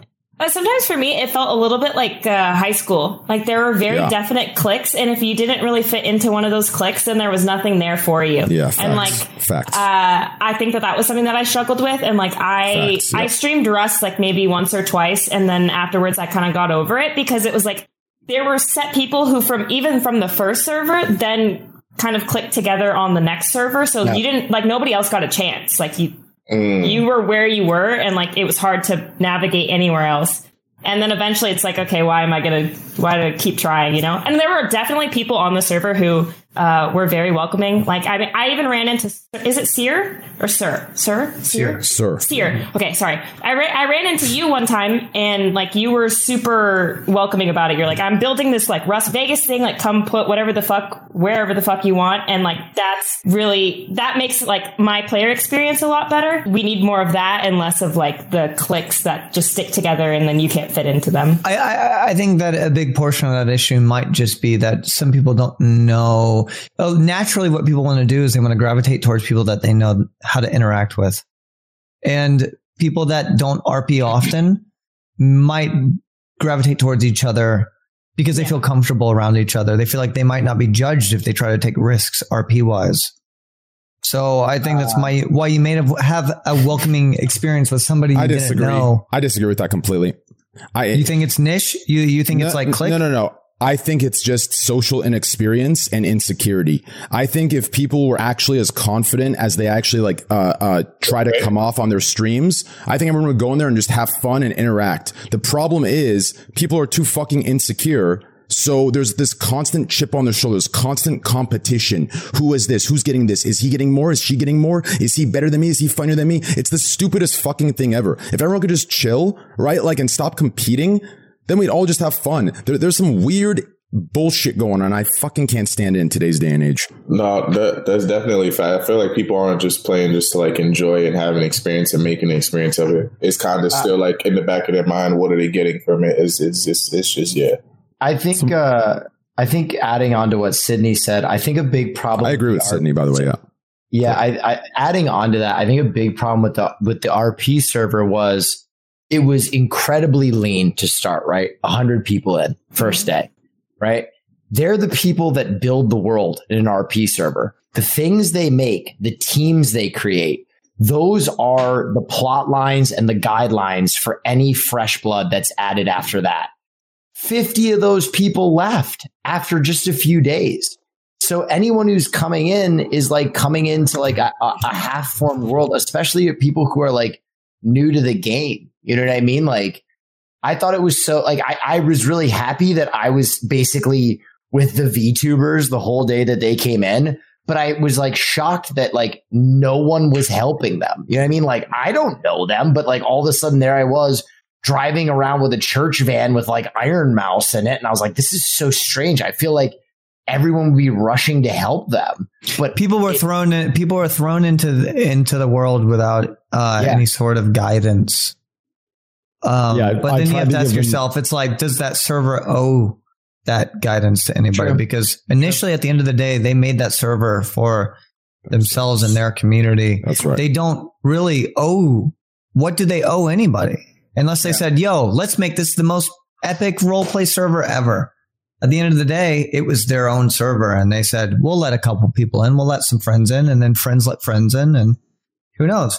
It's not the server. The server was ran great in my opinion. I enjoyed the fuck out of it. I'm still enjoying it. I'm gonna play it tomorrow. I don't give a fuck. I'm gonna go gamble by myself. I don't give a shit. Hey, I think that if we got enough people and that we all cumulatively said, "Oh, let's go in and have fun tomorrow," it would happen. Sear, listen, this is the problem. It doesn't have to be so complicated or so deep. You don't need to say Rust meta's over. Exactly, Rust is over. Right. Like, dude, we go in there, do what we're doing right now. But we go in there and go into Rust and do that. Let me tell you exactly. And then Sydney, you can go here. I'm feeling dopamine just talking about it. Yes. Let me tell you exactly what's going on. Okay. Listen, it stems right back to the insecurity thing I was saying earlier. Okay. People don't know why things are dying. Okay.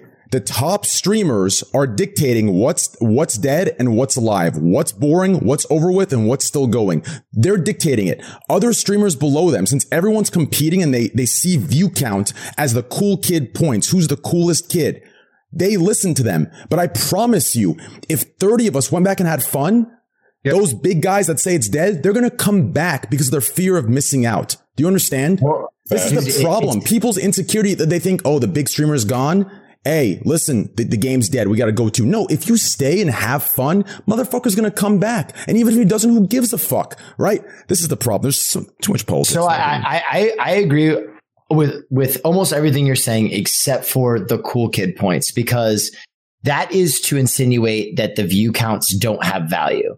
But what I've come to find is that because Twitch's discoverability is so bad, those view counts are so important. When you sit and contemplate the fact that individual groups or individual streamers have more ability to promote or create the careers of other people on the platform than the actual platform itself, you realize how important clout is on this platform, because without it, if you're a fledgling streamer, you're invisible, man. You could have the best stream in the world. There's no built-in avenue for Twitch to have people discovered. Even with their boosting thing, man, the front page placement, it doesn't drive views the way they hope it would. Front page never drove views. Exactly. Yeah. So this effort that they basically are touting as like the way that they're going to save really talented streamers from mediocrity, it doesn't work. So again, these cool kid points, they're kingmakers. Even more so than the actual platform. They have more power on the platform than the actual platform. That's insane to me. Yep. No, that's the way you put that is actually pretty dope, because that's like, because I mean, even with other platforms, like for example, if you look at YouTube and like people are way more open to collab and way more open to playing with each other. Like, there's little cliques and stuff, but people are just way more open to other people because they're going to get theirs. But on Twitch, it is kind of like, because people, that's a dope. So because the view count is so important, and that's the only thing that kind of leads to your growth. What's so crazy is that like everybody's playing this cloud chasing game on Twitch and like doesn't realize that the people that are really succeeding are just making YouTube videos. Every single person who's actually playing the game, right, getting concurrent viewership is making fucking YouTube videos. Dude, look at Valkyrie, who literally went past Pokemon in 1 year. She had 3K concurrent viewers on Twitch, went to YouTube and got however many she has now, like 20, 30K concurrents regularly? Like, everybody's just making YouTube videos. That's where all the actual discoverability on the platform is coming from. The fastest growing streamers on the platform are universally YouTubers. YouTube is a fucking ocean. Twitch is a fucking pond. Facts. Yeah, it really is. Like, did anybody see that that really big graph that got posted? Or it's not a graph. It's like a bubbles. And it gives, basically what it is like it lists out like where 80 to 90% of the viewership on Twitch is. And like when you look at that, you realize like, holy shit, like we're really talking about like 200 to 250 people. It's a really tiny platform. Yeah. When Greg F like had that Fortnite skin thing and he had all those people on his stream. He had fucking 40% of the total audience of Twitch on his one stream. Yeah, like almost half the website. Dang. Yeah. Be right back, guys. I got to go check Bradley. He's got to go check what? Bradley. Is that Rust? Yeah. Yeah.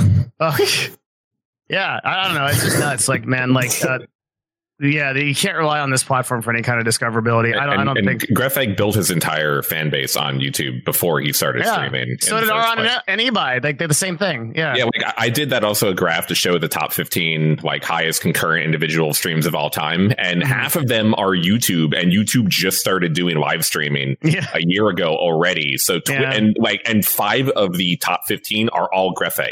Grefg has number 1, number 2, number 6, like number 8. So if you don't include him, it's basically just Ninja and now Tommy, who hit 650 yesterday, and then everyone else is on YouTube. So YouTube is so important, but Train is mainly right. If it doesn't have to be because XQC left the fucking server, then no one has to play Rust anymore. If a bunch of people just want to go have fun, you don't need the top streamers to just have a fun time. And if you make a fun experience and good content, then people will organically migrate. Some people you need the right people to say it. Yeah, but people are addicted to chasing the viewership of the very top streamer. I think that's what we found pretty quickly is like we figured out who actually loved RPing. Like, right? Like Sear and I basically we talked for an hour. Nobody knew me before all of this. But like you put Sear and I in any game, we're gonna like when we played Phasmophobia, we started role playing in it, right? Just because like we fucking love that shit. And I think in a very quick way you figured out who was there to ride the wave and who legitimately had a joy of playing the game, right? Like if people just came in for a day and left, it was probably because they didn't enjoy it. Yeah.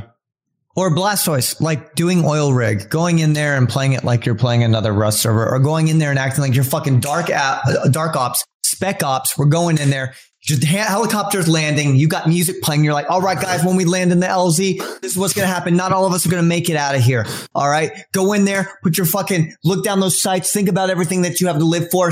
Look at that fucking scientist down your scope. Squeeze that fucking trigger. Okay. Loot as fast as you put. If one of us goes down, take all of his shit, take it to his wife back at home because that's all she's got left. You know what I mean? And you go into oil rig and it's a different experience. To me, the what was funny to me actually, Will and Sear talking about like how much they love RPing. I actually came into the server mode saying, "Oh, I want to like I'm gonna play Rust like how it's meant." I was like, "Oh, I'm gonna play PvP." I'm on like, "Oh, I'm on XQC's team. Like we're gonna like try hard, you know, or Team Rocket." And then like, I don't think people realize that Team Rocket. I know they were kind of like the first like day or two they were KOSing people and it was a little bit grimy and a little bit bad. What was great about Team Rocket was like we actually were the best RPers in the server because we literally RP'd as the actual Team Rocket. We would be villains. We would come up with these just elaborate schemes, these stupid schemes, these dumb ideas. Raid Myth base. Oh, counter Myth at Bradley. Oh, we're gonna go to oil rig and then to cargo, and then we'd fuck everything up, and it would just be the dumbest fucking shit. And then it's us driving out on boats to go get our loot. Boat fucking crash. Like, dude, the whole time we just did the dumbest shit. I loved it, and that's like what made me fall in love with the RP of it. Is that Poke? It is Poke. Apparently wants to be added. I don't know if chat said something. Oh, Poke's got some 2 cents to throw in. Oh, yeah. He's going to come in and he's going to be like, hey, I got my 2 cents. No, you have to take into consideration. I love Poke. So now what? Nice. I don't know. Feed us a topic, baby. I'm good to take go. The wheel. What's going on? There really wasn't that much that went on this week. I mean, even all things considered, there was some Warzone tournament controversy I don't understand. Maybe the game's just fucked. It's there's just no fucking anti-cheat. There's cheaters. The game's it's a fucking mess. Blizzard just doesn't. Activision just doesn't. They don't give a fuck. They just don't. Give a fuck. Is that game gonna die? No, because Call of Duty is too big of a game to fail. Yep. But and that's why, because the people play fucking Call of Duty all the time. So Activision doesn't have to fucking do anything every year. They release a new Call of Duty every year that has some fucked up thing about it, whether it's the maps or the rank system or the anti-cheat, and they change it every time and they never fix it. But people are going to keep buying it because it's fucking Call of Duty. Dude, I think it's crazy how like effortless they release new CODs. Like the fact that they just are the fact that they're just released with no fucking ranked mode. I'm so confused between all the CODs. I mean, but that's because I'm not a COD player, but it feels like there's always a new COD, and I'm like, what? Which one is this? Which one is the best? 3, 4, 5 Special Wolves, Ops, Dark. I'm gonna be honest. I'm gonna keep it a buck. That's as right. Train would say. Warzone is the only good COD in like the last 10 years. All the other CODs fucking suck. Blackout was fun too though. Warzone was the only one that I played. Warzone was the only one that I played. Well, people shit on me all the time for saying this, but fucking Modern Warfare is like one of my favorite. It's like top three Call of Duties of all time for me. It is such a I think it is such a great fucking game. One of the best Call of Duties ever made, dude. For me, it's like Blops 2, Modern Warfare 2, Modern Warfare. Done. Like, that's my fucking top three. Mm-hmm.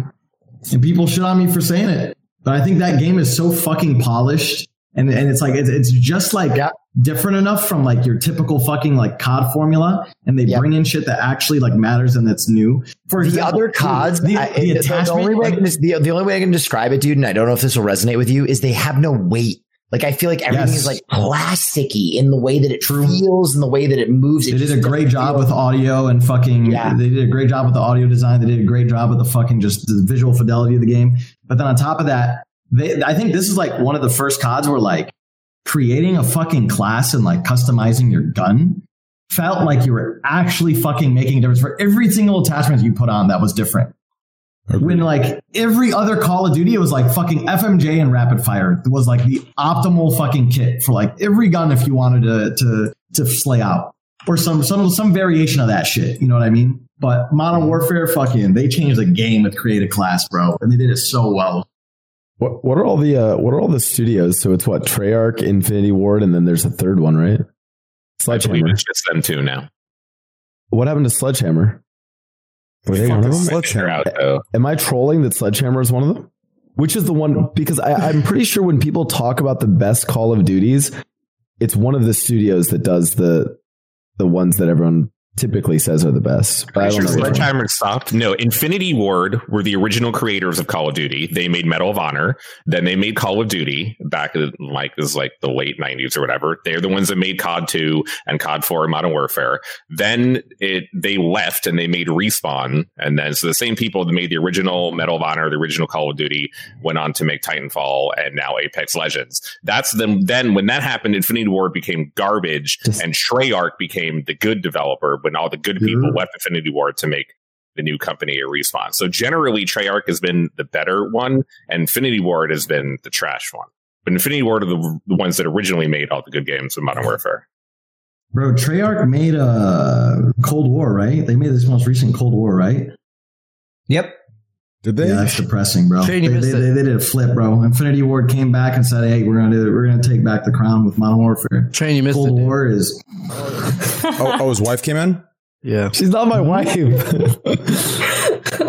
Hey, you got a wife? Yes. No, she's my girlfriend. That's maybe my wife someday. We'll damn, see. Dude. Oh, damn. What the fuck? Holy shit. No, you says that casually. Yeah. What the fuck? Yeah, dude. I don't think I've ever said that in my life. Yo, I would never say that unless I was ready to pop out that ring. Yo. Holy shit. Damn, bro. Oh, I love, man. I try to like you when I grow up. If you white people are dumb, dude. It's obvious. That's the love. Oh, man. She hit him with a trick, y'all. She's blushing right now. They built it at home with Rona. About Cold War being shit? I hate this fucking excuse about Cold War being a shit game because of COVID and shit. Shut the fuck up. That's so stupid. That's so fucking stupid. Motherfuckers had, 4 years to make that shit? 3-4 years, and we're going to, COVID, that's why it's trash. It's still trash till this day. If anything, it should be better because of COVID because more people at home. Mm-hmm. Mm-hmm. I don't think Myth knows what he's talking about. I think he has zero experience with games. I think that he's just doesn't know. For as bad as, Call of Duty is all the complaining about like the maps and all fucking no anti-cheat, it's still the best battle royale to kind of play for casuals. It's way easier than Fortnite because everyone can build a fucking tower in 1 second now. And Apex Legends is still different enough and it has a lot of mobility that traditional Call of Duty doesn't have. So Call of Duty is definitely the Apex is good. Yeah. Apex is a good game. Dude, I think Apex is a great game. I really fucking love Apex. Everything about that game feels so smooth. Like, the movement feels smooth. The shooting feels smooth. Yeah. Do you know why? Because that's the fucking people that made Call of Duty in the first place. The motherfuckers made Medal of Honor, then they made Call of Duty, and then they made fucking Apex Legends. That's why it's a better game. They made Titanfall. Wait, isn't it Respawn? Yeah. Wait, Respawn made Titanfall. They made Titanfall. Yeah. Dude, Titanfall's super underrated. Titanfall's super underrated. I've never played Titanfall. Titanfall is the movement mechanics in Titanfall are fucking amazing. They brought a lot of them then to Apex. Yeah, they did. I don't know why. That's the thing. I don't know. Like, there's something about Apex, and I don't know why. Like, I wish it was bigger, or I wish it was like, I don't know. I feel like it could be better, or it could be bigger. What you need, Blaustoise, you need to be able to crank 90s, because like in Fortnite, there's nothing like the ability to fucking crank out some 90s. Cranking 90s. Get around that. Crank 90s. Go home and fuck your wife, baby. Like, there's nothing like that. What is cranking a 90? Two walls, like a wall. You do like a 90 real fast, bro. If you crank 90s, go home and fuck your wife and smoke a cigarette. There's nothing like it. Dude, it's an unstoppable feeling. Mm-hmm. Fortnite's trash. Sear, I used to watch you play Fortnite. I used to watch Sear play Fortnite. It's such a bad game. Sear used to be really good at Fortnite. He used to make I hammer Fortnite. He used to make it back. It's the best game in the world. Best game in the world. Say Poggers. Yeah. That's why I love this. Poke's an OG. He saw me crank that shit out. I hammered down on Fortnite. Motherfuckers. Like, I'm gonna keep it $1.50 with you guys. I used to fucking juice up, crank 90s, suck my own cock. What is going on? What's a cranking of a 90? Help me! I'm not even from here. What train is talking? Devin, are you ready? Here, come here. Okay. So in Fortnite, there's the building mechanic. Okay. Now the in theory the quickest or most efficient way to like gain elevation in Fortnite was by doing this mechanic called a 90. Or like, and then cranking is when you're just cranking 90s. That's when you're doing fast, but a 90, right? 90 degree angle? Yeah, so you'd create a 90 degree angle with walls. So let's say this is my player. Say this is my player right here. So I would place a wall right here, a wall right here, and then another wall above, but I would jump and then like rotate my character's body this way and then place a stair. Right. So that way I'm now like facing this direction, but then I would do another wall here, another wall here, another wall here, boom, rotate again 90 degrees and place another stair to do a 90. Those were 90. Yo, man, you need some tutorial videos. I made a tutorial video before, I think. And what amount of time could you do this? Oh, it takes less than like seconds. Like you could get to, it's like a fraction of a second, isn't it? Yeah, you could get to max height in Fortnite if you really got your shit down in like under 20 seconds. Holy shit. Yeah, like you could so it was a big deal. When it does it translate to Rust at all? No. In terms of just crank it up. I've tried.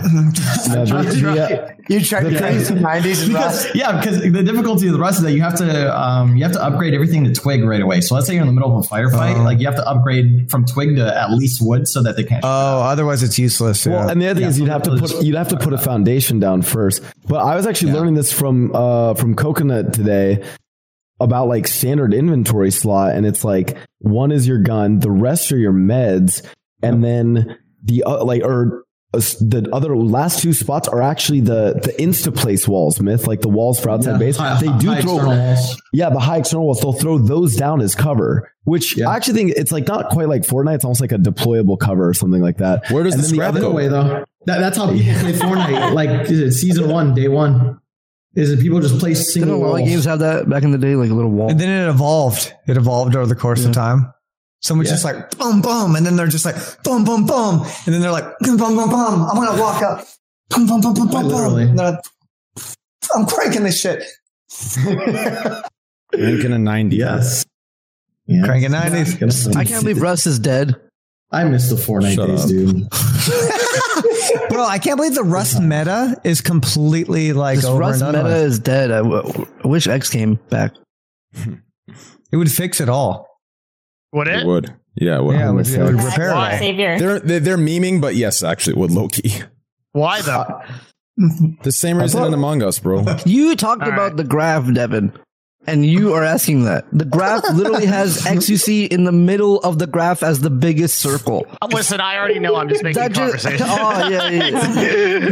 Yeah, of course I know this answer. Got it. Yeah. So he comes back. Dude, everybody literally the guy started Rust, made a Rust big, right? Yeah. And then, dude, everywhere in Twitch, like every other region, like you see the Spanish servers, Egoland. Egoland is a good name, dude. Spanish had the best. They got the best fucking name for their server, which should have been our name for NA. Egoland, because Egoland is destroying right now. Spanish servers are taking over the platform. How's their server run? Probably fucking. What do they do? Is it PvP? I don't know. Does anyone else know? Okay, none of us fucking know. Bro, you got dudes just killing it up there on Egoland. This morning when I checked Rust, Egoland, 20K, 30K, boom. Then you had like the first English speaking Rust player was like at 300 viewers. It was insane. That'd be great if one of us got into Egoland and RP. What is Egoland? As a tourist who is like, why are we doing? Me no habla español. People are shooting one another. Imagine if it is an RP server and we all just go in as Americans. Yeah. Excuse me, sir, Americans. Got any spare wood? If they have a holy shit, if it is an RP server, we should actually May mucho pumpkin. Do you have any pumpkin? I would love to go there. Mucho wood. So mucho stomp. If we actually can, I would love to do it. Grande AK-47, please. We should have a group that actually joins. Dude, that would be so funny. If you guys are down, we should reach out to them. That'd be fucking hilarious. I wonder if they're towards the end of the rest, though. You know? Because they played so much, like burnout. Even if it is PvP, we could still go in there and just like. Then it's even more intense because then we're just yelling our own languages at each other while we're shooting each other. I think we do it even just for a day. That'd be the funniest fucking content of like all of them yelling at us in Spanish. And Train has to gamble with them, bro. I would come there and gamble. No bullshit. I would come there and gamble. No bullshit. Just over and over again. Lo siento, Dios mío. Azul, violete, rojo. Rojo.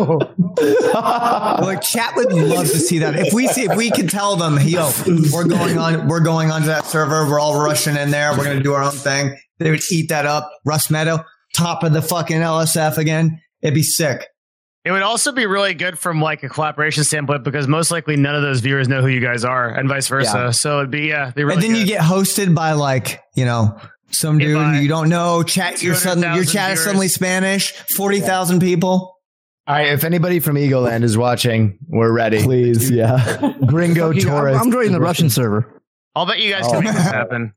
I ain't joining the Russian server. Those motherfuckers. Bro, a Russian RP server would be so sick where they like they speak enough English to where they can talk to you and like, don't come around here, huh? I'll tell you right now. Hey, in the Russian RP server, those motherfuckers ain't getting cold. So they don't need clothes. Those guys run around no armor, nothing. The full map crazy snow. Motherfuckers. Stop a douchebag RP. You have to download a snow mod to join. Jesus. That's pretty metal. Wait, what? Pretty metal. What? It just goes to show if you get enough people to say, yo, we're going to do this tomorrow. Like, hey, we're going to hop on this. We're going to do this tomorrow. People will believe in it. That's all they need. Yep. And that's what the OTV server was. You had a bunch of big streamers saying, yo, we're going to do this. We're going to believe in it. Blah, blah, blah. And everyone's like, yo. Get everyone on a new game, man. That's what I was wondering. Like, you guys have talked so much about GTA. Is that something that like people would do? Bro, go back. Every once in a while, GTA comes back as like a very popular thing again. 3.0 comes out. When 3.0 comes out, it's going to bang again. OTV. Yeah. Imagine this. Offline TV Euro Truck Simulator server. Everyone just delivering shit all day. Like, you can't pass me. That was wrong. Like, you know what I mean? It's just all traffic stuff. Get that guy banned, dude. He tried to pass me when I was going 40 in my right lane. He had no indicator. I want him gone. Like toxicity on a fucking Euro Truck Simulator. I'm going to blow his ass up. I'm gonna take his ass off. I'm gonna jackknife him. I'm gonna jackknife his ass. I'm parking his spot when he's offline. I don't care. Euro Truck Simulator. Jesus. Dude, I'm surprised that Among Us is still doing it. It's a great game, that's why. It's because of mods, I think. Right? They're doing mods. Gesture mod, local audio, whatever it is. Yeah. Dude, I'll tell you right now, when Rust started, right? And these popular Rust people, right? Poke, Valve, the homies, all these people. But when it was like, oh, we gotta go do Rust in like an hour, they all sounded so sad. Like, I'll be walking by in the game Rust, and I just hear like Poke talk to somebody. He's like, oh, I want to read Brad. Oh crap, I got Among Us in an hour. Damn, I'll see you later. I overheard that as well. I was like, I gotta go do chess. Like, they were so sad to go play Among Us. Like, it was work. Like, everyone was so disappointed to go play Among Us. Like, go have fun in the oil rig, man. But yeah dude, fuck that. Gotta go get like hours. Bro, you could set up with electronics. You could set up Among Us in Rust, couldn't you? True. Could you not? Could you fuck up somebody? Box would do that. Box would do it. Just ask him to. Yeah. Dude, Bo could do that in a heartbeat. You think so? Set it up. You're like, oh my, I bone knife that motherfucker at Oxygen and I do it again. You know what I mean? Like, it'd be crazy. RP potential. Dude, well, I mean, you get a lot of cloth and meat when you use a bone knife. Yeah. Oh, this won't be a good take, but like, I'm actually pretty excited for like the new Among Us map, and I want to play some more Among Us. Like, dude, I really like that game. I think it's fun. How is that a bad take? That's the best. That's the best game in the world right now for me. When the fuck is the new map coming out? No, hopefully soon. I love that game, dude. I think Among Us is super fun. It's one of the best games ever. 100%. I agree. I love it. It's the only game I'm good at, so that's why I love it. Yeah, I think. I think Among Us has a lot of longevity, you can actually. You could lie. Yeah, the evil train. We were all right, guys. Trainwrecks TV, good at a manipulation game. I knew he was a fucking bully. I would actually I'd be really curious. I can give, presumably I'm not shilling for them, but I want to hear from I know Sydney, I know you played a lot, so I want to hear from you as a player what you think of how you've played a lot of Among Us. You've played in the OTV lobbies. I want to know how you feel about it now and how you feel about it in the future. And then I also want to hear from like Devin and Slasher actually on like the industry side for Among Us. Yeah. I loved Among Us. I think that it like jump-started a lot of people's careers. And I have to say, honestly, like mine too. I think that from Among Us on, like streaming did really well for me. So I'm like going to forever be thankful for that. It's a really fun game, but the chat just got so toxic that today was my first day playing in like forever. Like I took like months off of the game, because chat was awful. And then I came back today and it was still really, really enjoyable. And like, I think things have changed a lot. And I think the mods have added a lot of, I haven't played the Jester one, but I played the Prox thing. And I think it's like added a lot of, value to the game and brought people back, which I think is good. And I think that it has like longevity with the new maps and everything like that. I just chat fucking sucks when you play Among Us. It's not fun. Why do you have Chatterino open? True. Chatterino. I'm kidding. I just mean, like, after, you like throw a 50-50 and then you have like, you're playing with someone who has 50,000 viewers and they come and they just shit on you. Like, it feels bad. And that's never fun. No, she's right. No, that's true. Dude, Among Us is trash if you can't even look at your chat in between games or anything. No, I hate that. That's why they start lobbies way too fast. That's why I missed out completely because it's too much of like disconnection with the stream. Like I don't like that personally. I do not like that. 60-second ad break, baby. Them toxic fuckers want to come my way. I like Among Us. Poke for me. What I liked about it was this is actually why I played in the Hafu lobbies and I like them, but they do the thing where like they'll deafen and then talk even like while they're dead. I actually really liked the dynamic of like when you're playing the game, you're like focusing on the game. You can't look at your chat, so you don't cheat, whatever. But then when you're dead, then you can talk to chat and it's like you kind of are watching the game and watching it play out and you can like make comments on what other people are doing. And that's when I like to interact with chat. I felt like that was a good dynamic. Yeah, I played in my first Hafu lobby this morning and it was really enjoyable. I like the deafening thing that they do. I think it adds to the game and like you can have your chat open and still be communicating with the other dead people about the game and it makes it easier. and like more fun to stream. Cause I have the same issue, Poke, with like disconnecting with my chat. I hate it. So it's nice to have that. What are they doing when you say deafen? What do you mean exactly? So everybody deafens when you're alive. But then once you die and there's a meeting, the dead people can speak in the Discord call because everybody else is deafened. Yeah, so you can communicate with other dead people, whether it's that was a good change. That's a good change. Yeah. Oh, that's cool. Okay. Yeah, so that's how she runs her lobbies, which I think is really great. Devin / what do you guys think long term of Among Us? How do you Wait, I was going to say it. Hit me. When you go on Discord and you mute your mic, what is it called? Muting? Deafening? Muting? What do you mean? Is it offensive? No shot, you're being serious. No shot. Yeah, no, I'm being serious right now. It is kind of fucked up. It is kind of fucked up. I'm right there with Poke. It is kind of fucked up. It's insensitive. And I think we should add it to the list of because the policy goes in today, right? Did the policy go in? Yeah. The new policy just went in. I think we need to add it to the. Thank you, Poke. You're welcome. Suggesting this, we should change it to silence. Mm-hmm. What about people that have taken a vow of silence? Are you now keeping Buddhists out of this? It should just be an emoji. Does this okay? Just this. Are you discriminating against monks? Buddhist monks take vows of silence. Shit. Gotta go, guys. Gotta go run an oil rig. See ya. Yeah, I got a deafen real quick. Give me a sec. Jesus. Oh my God. So wait, as of right now, simp and incel and virgin are. Imagine that actually changed. No. They were never banned. The words aren't banned. Just contextual use of them. Contextually how they're used. Yeah. Only in a positive way. Only. We've talked about that. You guys have talked about it, right? A bunch of times, maybe. I think it's a good change. More or less. Such a good little incel. You think it's a good change? Is that acceptable? I think it is. Yeah. Think so, man. I've always hated those. For Twitch, it kind of worked, right? Like they got what they wanted. They stopped people from actually saying it now. Like people are scared to say the word. They go around and say like shrimp now and stuff like that. You know? Oh, is that what shrimp is? Holy shit! Yeah. That's so fucking stupid. It's even worse. Shrimp. Yeah.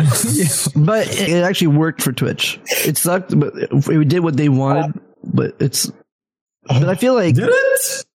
I don't know who the fuck. I don't know anyone I know is like shit. Like really changed. People who are not on Twitch, people who are non Twitch isn't affected, obviously. But like when you're on Twitch all day, 24/7, you're not going to see that much on chat anymore. Like what do you mean? It's not about chat. You're not going to see so much. Just maybe in the streams I watch, just people type whenever someone says the word simp. Capital D calling the chat now. You know what I'm saying? I'm so sick of that word. Why do you hesitate saying the fucking word? I am. Exactly. Isn't that how weird it is? They fucking did it. They got me to be scared of a word. It's a really dumb word. I hate any of these words that are used to fucking generalize what could be like 10,000 different concepts. What I hate, Devin, is this. Yeah. Here's what I hate. If you're nice to a girl, you're a simp. Yep. If you're not nice to a girl, you're an incel. So what the fuck am I, you fucking piece of shit cocksuckers? How do you fucking win? Yeah, exactly. And if you're literally older than 14, you're a fucking boomer.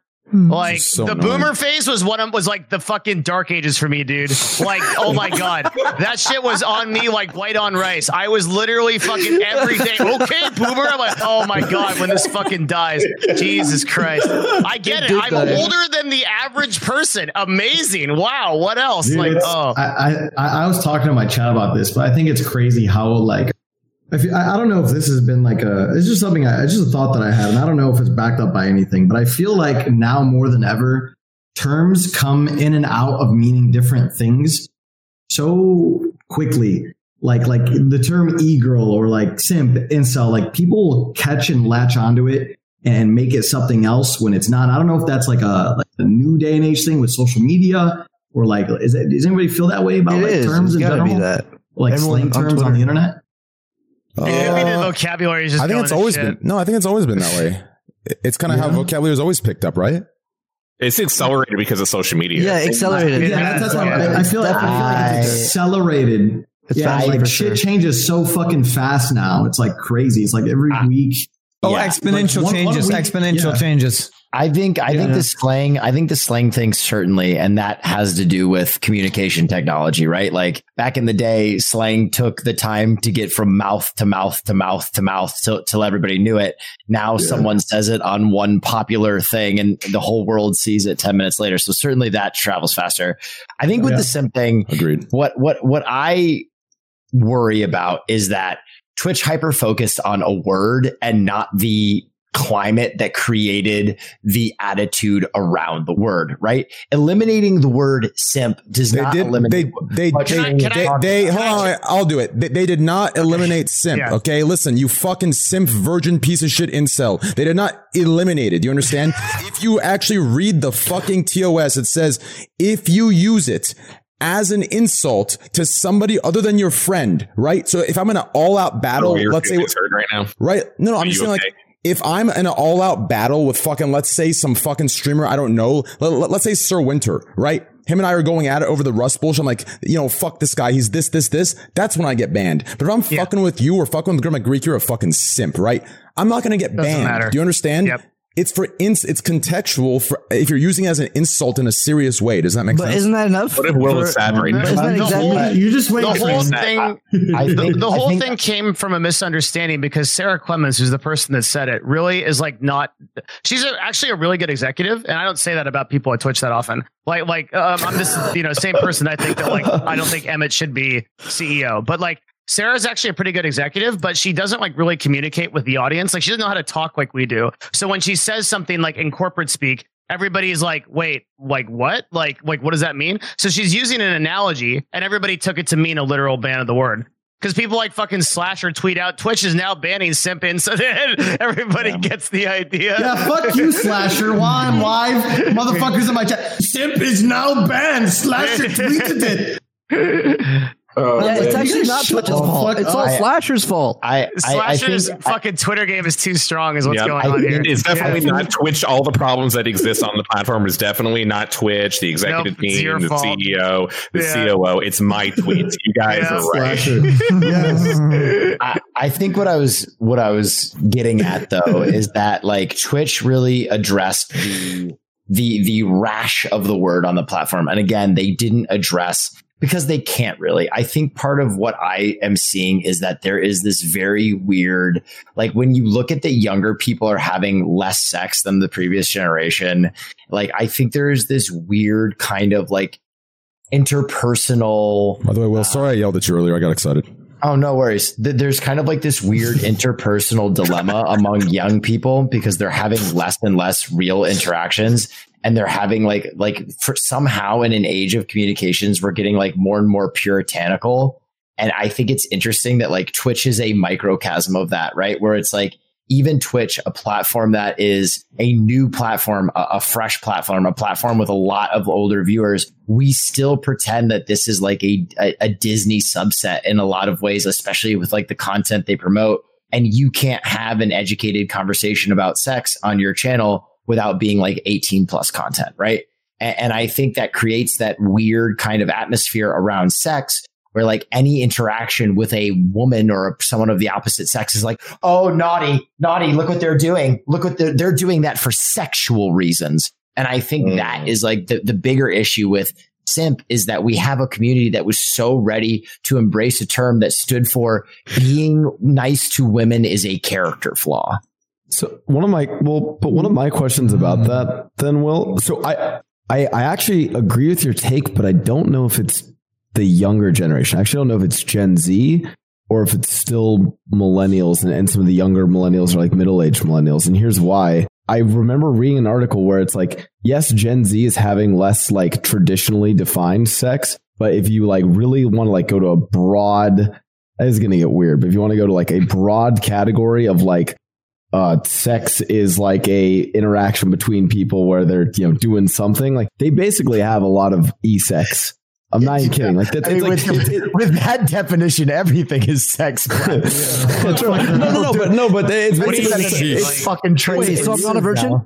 Yeah, no, it's basically this. No, as in the idea that like Gen Z basically has things like they basically sex each other or like send nudes to each other more prominently than any other generation, right? And millennials, so even if they're not necessarily having like sex in person, and the reason why I say this is because that would translate over to them probably being more comfortable with like sexual displays. Blau, you have to remember. You have to factor that data. Sending a nude wasn't possible 20 years ago, man. Like that's a new thing. You had to send a fucking Polaroid before 20 years ago. Let me write to my fair maiden. Yeah. I request a portrait of your ankle. Don't make fun of the time where I came from, okay? It was a good time. No. So I get you. Obviously, the I love you, Devin. Obviously, the technological stuff. They're doing this, bro. They're doing this. They're going, shlink, shlink, shlink, shlink, shlink. You guys don't know how hot it is to get a telegram from your lover, okay? So I know that there's like the like technological ability like wasn't there, but like it's weird when you look. I'd honestly, I will admit I don't know if I'm right here. So maybe someone, I'm sure there's like at least 10 PhDs. I have the answers. What's up? Basically, what I need is I need a professor of human sexuality or something like that to basically tell me. I also deadlift 500 pounds. I'm in chat. What's up? Yeah, I know. There's tons of them in chat. I got a moment to talk to you. In my busy schedule of banging 10 out of 10. So yeah, what's up? Is Gen Z more sexually active than Gen Y or Gen X? Like, that'd be the question, right? Are they actually, or is it like a different types of sexual activity? Dude, my mom saw a nude of me. Yeah. That's disconcerting. My mom. What? What? I'll tell you guys later. Hold on. Okay. What the fuck? It's a Polaroid. It was a Polaroid. Oh, you're making a Polaroid joke? No. My mom saw a Polaroid of me. Wait, what? Really? Someone else. I'll tell you later. Poker, he took a Polaroid nude. And no, I was doing something with somebody, and my mom saw it. The Polaroid camera? What were you doing? How did you take the picture? Who took the picture, though? Me. When you're shagging, you take the Polaroid camera, and you go... Well, my boy was using it. You took a Polaroid while you were... my mom saw me getting top. Oh, yes. My boy was getting top. He said, oh, this shit good. Click, click, click. Your mom saw you getting head? My mom saw the picture. I don't know how long she saw the photo and she gave it to me. She's like, oh, you dropped it. Polaroid of getting head. Yeah, we had a Polaroid. Stop. I don't care about it. Back to you. No, she. I don't know how long she picked it up on the floor, and then she gave it back to me. I don't know how long she saw. How was it random? Well, because I was moving. I was. Did you? While you were still getting fucking sloppy toppy, were you shaking the Polaroid to see if the picture came out right, bro? Maybe. My boy. Not yet, bro. No, keep going. Well, that's some baller shit. Did you take the Polaroid yourself? Yes. Or was there a third person in the room? No, not my mom. It was me. You were standing up.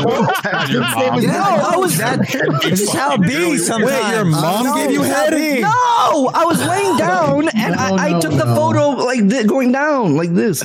Yeah. Hold on. Like, were your eyes closed? Because that was artistic moments. But Poke, why a Polaroid? Why a Polaroid? We had a camera. Well, why not? Because Polaroids are cool, man. That's just how it is. Listen, I've been in the same situation, similar but different. Yeah. Art hoes, alt hoes. They have Polaroids. I moved out. Fair. So I was moving, and my mom was helping me move, and she saw the photo on the ground and picked it up, and I don't know how long she looked at it before she gave it back to me. But she's like, "Oh, this is yours." And she showed that to me. Proud, like my boy getting. She showed that to me. Like, is it bad? Like, should I be nervous? No. I mean, you said, "Should you be?" How long ago this happened? Your mom's happy for you, I think. Do you think she's happy for me, my mom? Yeah, I think she knows what's up. It's been long enough, and she hasn't said anything yet. I think she never said anything about it. Yeah, you're fine. I'm gonna keep it $1.50. She should have literally probably like burned it and just never even said she saw it to you. She's like, I know. I would have preferred that, but yeah. You think so, Train? Why? If you picked up a photo of your son or daughter. Right? Would you give it back to your daughter or son? I think I'd leave it. I think she would leave it. I'd leave it. I think she wanted you to leave it. I would not. Okay. Yeah, that shit would be like. I think she wanted you to feel a little guilty. I think that was like. Yeah. She laughed. Is this how you want? My whole family too. I think she laughed and told my whole family. Oh, it is a good story. She took a picture of the Polaroid. Yes, mom. Jesus Christ. Oh man, has the Polaroid. Where'd you get the Polaroid camera? Devin's house? What? Oh, man. I sent it to him. Don't feel weird about it though. Sear's right. I definitely have some nude Polaroids around. I have a telegram. Bro, have y'all been walked in on them before? Yeah. Nah. Yeah, that shit happened to me. That shit was Yeah, it's rough out there. Tell a story. Oh nah, it was my ex. This is years ago when my ex or whatever, we was chilling at her because she lived with her like her cousins and stuff. So we was chilling and she was annoying and I was feeling extra horny, so I just brought her upstairs, threw on the bed, and I was going crazy. And then her aunt just came in and then like closed the door and then because she was like stop because I think she's about to nut or whatever. And I was like, you know me, I knew about that, whatever. And then her aunt came in. She wanted some too, huh? No, her aunt came in and it was like, she probably just came in, opened the door and closed it. But that 1 second that she opened the door was like the longest 1 second, like the second longest 1 second in my life. I was just looking at her and it's just like, oh shit. And then after that, she never said anything about it though. But it's like, it was like that embarrassing, like walking down the steps. They're like leaving. And it's like every time I see that, I act like she never said anything, but it was awkward. It was awkward as hell though. Like I got walked in by my high school's janitor. What? Was it at your high school? Yeah. Were you in the high school? My boy, yeah, he was smashing in the high school. Yo, they used to be going crazy. So I went to a boarding school, so like you had to get creative and fuck around campus. And so I was having sex on a squash court, and the night janitor came in and we booked it. But he definitely saw us having sex, and I was so dumb and I was this fucking tacky kid that I had a hat that had Neff airbrushed on the front of it. Oh my God. So the next day, my man like sauntered up to me and was like, I think he left this on the squash courts. And I was like, oh my God. You would have had this as Neff on it. Yeah. That's fucking blue airbrush. That's such a Chad move. Oh my God. No. Just all of it's like I was in boarding school. We were on the squash courts. I left my hat with Neff on it. Like, God, dude, Will Neff the giga, Chad. Don't admire twice. Don't admire any of that story, dude. You ever fuck on a hardwood floor? It is the worst experience of your entire life. Yeah, that's your trash. Yeah. Nah, and then another time we was in a park. So it was me and homies. We was running the train or whatever. But I didn't clap. Casually adding on the train. We were running the train. I didn't clap.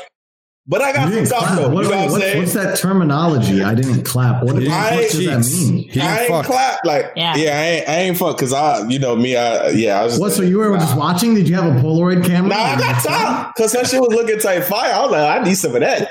Wait, why wouldn't you? Wait, I need to know all of this story. How many of there were you? How did this start happening? Nah, it was my homie. I don't know how this dude used to find girls like that. I don't know how he did it. Like it was like. He had like a sensor for this shit or something. Like that was my own one and only time I've ever because I don't like the shit like that. I got caught by the police once. We was out in the park though. That shit was. Wait, what, Devin? I got caught by the police. Yeah, and then my brother and the brother one was really bad. Oh yeah, nah. I think it was just a random dude walking through the park because we were because it was late at night and then we was just it was like this.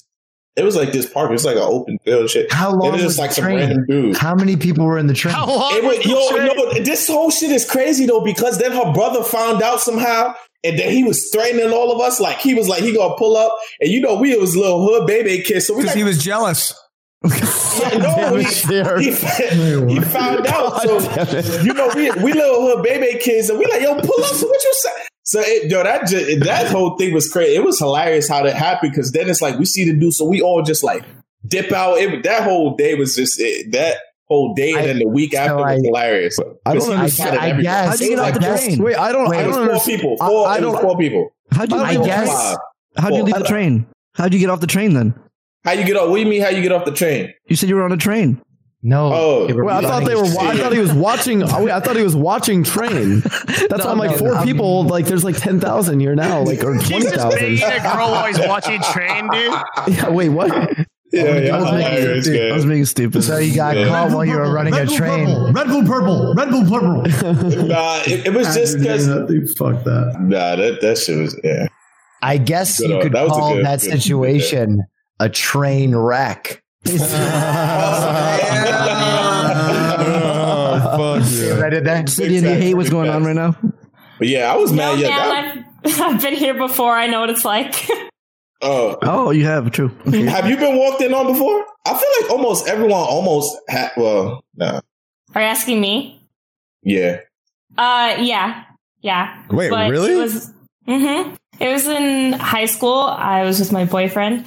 And one of his friends like came over because they all kind of like shared keys with each other. And yeah, it was really embarrassing. He kind of like opened the door and he was like, "Oh, nice." Like he verbally said, "Oh, nice." And then closed the door and left. My man. And so I had an awkward relationship with him. Like, and like my ex and him were really good friends. Yeah, it was soft. My boy said, "Good, Jossie." I like people like that, man. But you see, it makes it lighter though, because it's like if he was like, "Oh, what the fuck y'all do?" But he was like, "Oh, good shit. All right, I'm out of here." Just, I mean, like I had my roommate in college. Like we were like. Yeah, like when you were like in the dorm rooms, like he and I just became like brothers and bros, like super quick. You fucked with him in there. Oh yeah, we were totally cool with it. Like both of us would do that. We literally did.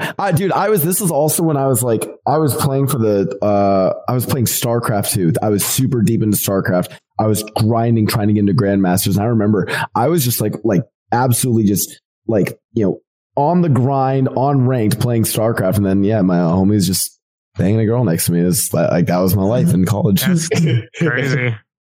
Yeah, I always thought those porn videos were super hot when there's like a girl getting fucked and some guy in the back is playing Counter-Strike or something. I watch those and I pay attention to the video game in the back every time. Why would you watch that? What are you doing? Fortnite? They're playing Fortnite? Oh shit! Nigga said you messed up. Yo, nah, like rotate. Oh god, you got a major point, like, bro. I can watch videos where the dude's playing a video game. So I just end up watching the video game. Yeah, Fortnite was the big trend when Fortnite was the big fucking trend. I saw so many that shit translated on the TV, and I just couldn't. I was like, skip. It just didn't happen. Yo, no. These dudes are cranking 90s. No, he's not cranking his 90s. This guy's so bad at Fortnite. I can't come to this. Yo, no, that shit is hilarious. Like when I that's funny because like when I watched porn before, and it's like. Y'all ever watch like those random amateur? Because I like amateurs. I don't know that's just my me. Same, but like I watched like the amateur like stuff. Amateur porn. Yeah. Wait, like, before you continue, yeah. Didn't amateur get so much better in the past few years because iPhones? Yeah, bro. Right? Yeah, past 5 years, like yo, they be having the angles and all that. So yo, continue. Sorry. Yeah, but nah, like y'all ever use like y'all ever hear like an episode or a show playing in the background, and then you kind of gauge the time that they fucked. That never happened. Like you was like, yo, that episode just came. They was fucking like 2 weeks ago. Oh, you didn't like that. Oh, yeah. You know that ever happened? Yeah. Or you hear a song that just came out, and you like, oh shit, okay. I know what you're talking about. This just happened. Okay, get crazy. Like when you hear a commercial in the background, and you're like, oh my god, dude, that was 2010. What channel are they on? What kind of TV they watch? Yeah, dude, Abdu, you have just the best takes on porn. You're like I gotta hear these stories, Abdu. Keep going with these stories. Here, so subject matter expertise on this. My man ran a train. Oh no, yeah, that shit was just hilarious. Because then after it, her brother found everyone except for me. So what happened to them? No, he ain't do. Was it like Liam? I mean, Liam Neeson and Taken? Like, no, but he was calling. He was, set of skills. He was like, he was really calling and threatening. Like, I know what y'all. I got y'all names. I'm gonna find y'all. Like. We're like, yo, what the hell? So, you know, but at that time, I ain't gonna lie, we was a little ignorant, you know, so we just like, all right, pull up if you want to, bro. So we would have jumped if you would pull up, but you know, so. That's the best sequel to Taken of all time. Liam Neeson just gets a video of his daughter in the middle of a gangbang. He's like, I will track you down. I will use all my skills. Oh man, what the fuck? Yeah, that's dude. I'm surprised. I'm surprised Johnny Sins doesn't play a Liam Neeson role. Think about that. Okay, never mind. I just killed the conversation. Keep going, guys. Yo, Trey. I love it when you do that. Hey, yo, Trey, you funny as shit, bro. I love you, Trey. Trey, you can do a podcast. That was actually so good. It was just... Now we all just laughing at him. Oh man, that was bad, man. Like, why? What made you think of that? Johnny Sins, Liam Neeson. What? Johnny Sins is gonna go kill people? No, because I thought about how I actually wanted to see. Find your pussy. I wanted to see your pussy. I wanted to see that idea. He opened up to us. Come on. I wanted to see that idea that you brought up, Liam Neeson. You know, sequel, right? And I realized that's never gonna happen. So the next best thing is Johnny Sins playing Liam Neeson. He gets a video. Right, he gets a video of his daughter getting just ran a train on. Rammed? Right? Yeah. And now he has to run around, and the only way he can get them back is to run a train on their girlfriends. Wait, that actually would be a thing. No, that would be his own daughter. Never mind. Yeah. A one-man train? That. Scratch that completely. Oh, man. I want to make a movie with Twitch people. I've been thinking about that. Like, I don't know. I want to do something. It'd have to be a horror movie. You'd have to watch all of us die one by one. American Ninja Warrior, but with Twitch streamers. Yeah, I can see that. Like a sort of The Office type of. Who the fuck gets out of their chair? The Office. Psycho Office. Yeah, you would win, Myth. I'll take it. Petty victory. I just got a bike. Really? Yeah, like a Peloton. Well, I got two bikes: a normal bike and a bike that's electric. The Super 73. It's so fun. Oh, dude, electric bikes are cool as fuck. Yeah, they're really fun. Bikes. They're fun. Hey, you guys want to hear my idea for a show that I've actually pitched that I think is a pretty good idea? You guys can tell me. I'll get your opinion on it. So, ready? The name of the show is called Mastercraft.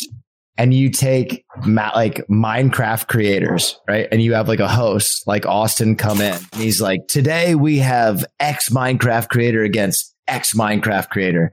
And he gives them a theme. He's like, today's theme is, and then he'll be like, the Battle of Hoth and Star Wars. And then both communities have like 10 hours to go whitelist a server, and all their communities go and build a tableau, like an art piece in Minecraft.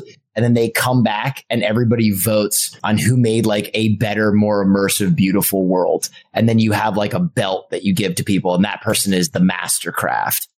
Mastercraft. That's like, cool. I think there's a smaller version of that as a mod for Minecraft, right? I don't know. I like that idea, Will. Sure. Thank you. Well, I'll help you on the idea if you want. Yeah, absolutely, dude. You know what? I'm gonna actually do that. I'm gonna actually make a show. I don't know. People have done. I'm sorry. Go ahead. Sorry, my bad. No. No, I was saying like next con, I'm gonna make a show. Because I actually do videography, so I'm gonna bring my camera and I'm gonna make a show. I don't know what I'm gonna call it, but I'm gonna try to get everyone I can. And I don't know. It's gonna have like a funny name, and I think I want to do it kind of like an episode of The Office. But then it's not really gonna be a full show, but it's just gonna be like a compilation of fun. I'm trying to edit it and make it super funny. And I'm gonna drop that shit. You know, when offline TV started, oh my god, dude, we were recording videos, right? Trying to figure out what kind of videos we're going to make, vlogs and stuff like that. Mm. You know, we recorded a bunch of offline office type videos. We were going to be like, we were going to make skits in the beginning, dude. And it was so cringe. And thank God we didn't do that shit. Oh my fucking God, dude. Are they still anywhere? Or like, are they just deleted? They probably have some shit saved somewhere. Wait, so was it gonna be like? Dude, we were literally gonna have skits in the house. Like, one guy's in the room, like somebody's like hitting the ceiling because the guy's too loud upstairs. We were doing all these weird shit, dude. It was so bad. I want to give some credit to OTK. They've had some good skits. Yeah. They did skits around the what was it? The arena speedrun stuff. And yeah, that was good. I like that they take chances. And like the outside stuff. Yeah, they're doing some cool stuff. Take chances. Oh yeah, it's a soda popping joke every time somebody says chance. I just feel like I play D&D with that guy, and literally every time it's like, well, we're gonna roll a dice. Okay, what's the chance? He's like, what? And I'm like, oh my god, never ends. I feel like the content that OTK is doing is like. the sort of thing I want to see more of on Twitch, like people taking a shot at like doing something that they know like is going to be a little bit cringe and silly, but actually ends up like, it feels like you can't be cringe enough on this platform, right? Like if you just make content together that is obviously going to be a little bit awkward, like people get into it. Yeah. Yeah. Need more collab, but like COVID fucked up everything. I'm kidding. Yeah, like this. Exactly. Well, yeah. What else is there to talk about? What's the next, Devin? Topic? I've already been through 5 topics, and this is in a week that had nothing happen, so I'm out of gas. Also, well, I mean, there was an inauguration. I don't know if anybody wants to talk about that. You see the fucking military presence that was at that thing? Like 25,000 soldiers. Fucking those guys were ready to rock. Holy shit. That was insane. Yeah. You know, they did a scan. They like eliminated what was it? Like 7 dudes that they figured were like National Guard. Yeah. That figured they were like, yo, these guys are sus. They voted them off. Wait, what? They voted. Yeah, they took actual National Guard members that were part of the Guard for the inauguration and kicked them off because they thought people that expressed like weird behavior or weird opinions or remarks, or like some dude who's probably, I don't know, cleaning his M4 and he's like, fucking sus. Dude. You know what? I don't like that Joe Biden guy very much. Maybe Trump is, you know what I mean? Like, they're just like, hey, get up. Yeah, inauguration was pretty crazy. I'm glad a war didn't happen. Yeah, that was cool. Yeah. Nice that we can all just chill here and do the podcast. Yeah, again. I thought it was going to be a little bit more intense. And not like, it's actually kind of astounding that our whole democracy actually survived. What do you think about it? But it's been through worse, I guess. Has anyone here watched The Handmaid's something on Hulu? Tell. Yeah. Yeah. Yo, it's this this show on Netflix. What was this? What's it called? It's a dude. He's like a Bob's Burgers. Good. Nah, I love Bob's Burger. He's cooking it. I can't watch Handmaid's Tale because the lead actress is a Scientologist, and I like the irony of that. Just that bothers you?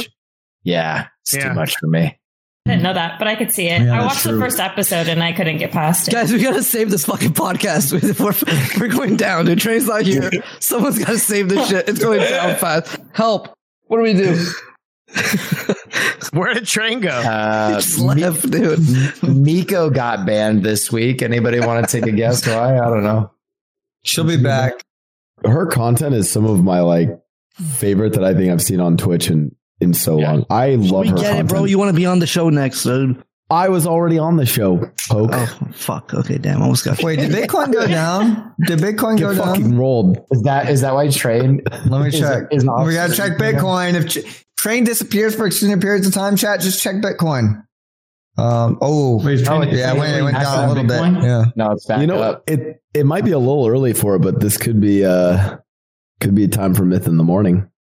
Oh, yeah. Myth in the morning. All right, go to the bathroom. Let me get some water then for that. Water? Wait, does Poke hide his monitor to hide his ass? Like, it's not even fully covered. My boy had the booty crack, man. Is that like the Pokemon chair cover strategy right there? Holy shit! Fuck. All right, Myth, I'm not ready for Myth in the Morn, guys. I'm not ready. Give us our first topic. Ladies and gentlemen, welcome to Myth in the Morn. Here we have a great cast on our hands today. It is 2 a.m. in sunny Shine, California. So, Sydney, how you doing? Oh, I'm doing great. Happy to be here. Thanks for having me on Myth in the Morn. Love to hear it. Devin Nash wearing another black t-shirt. How is it going, Devin Nash? Hi, I'm 74 years old. What is this? This is Myth in the Morning. Step right up. How did I get here? Who are you? Who am I? Shut the fuck up. All right. Then we have Blaustoise, the prince with his white hoodie. Blah, I got a question, dude. Do you like going on hikes? You know... I used to go on hikes all the time when I was in Colorado, and I haven't done it in LA. Are you part of the LA hiking phenomenon that people are doing? Because it's the only COVID-friendly activity. Yeah, Runyon Canyon? Like they all go to, so they can take fucking photos. We were doing a hike on Runyon Canyon. Okay, dude, hold up. Listen, don't diss Runyon Canyon, bro. Okay, it's a really nice trail. Isn't there like only 2 hikes to do, anyways? It's like Runyon and no, not if you go outside to Angeles National Forest. You know, like I think Like I think, you know, Cyan, right? Cyan, I know, does hikes for like some of her training stuff. So there's some sick waterfall hikes north of Santa Monica that I want to go on. But there's Runyon's nice, dude. What's the other one, dude? I mean, Hollywood is the Griffith Observatory. That's beautiful. Yeah, that place is cool. That little Tesla machine in there is fucking sick. The electric machine. There's like a machine in there that summons electricity. And they have a Tesla coil at Griffith Observatory. Myth and Sear sound the same? No, we don't. It's Sear. What happened to Trace? Is it Sear? Yes, Sear. It's okay. I'm used to it. It's no big deal. I don't even hear it anymore. Don't worry. I get Pokemon. I actually remembered my first time ever meeting you, Sear. We didn't even meet this time. I think Myth and Sydney, you guys were there. Some people were there too. It was when there was like a giant group of people were playing SCP Secret Lab. And I think I ran into you, Sear. And all I remember, it stayed in my mind. All I remember was you just like running around and being like, I'm scared. I'm alone. I'm scared. And then you would like blast like some fucking random music over the intercom. And and I was like, who the fuck is this guy? It was the weirdest experience ever. You role played as an NPC in the game. It was the weirdest thing ever. SCP is a good game. I like that one a lot. I don't know what's going on. Yes, thank you. I don't know what the fuck is happening in that game ever. Yeah.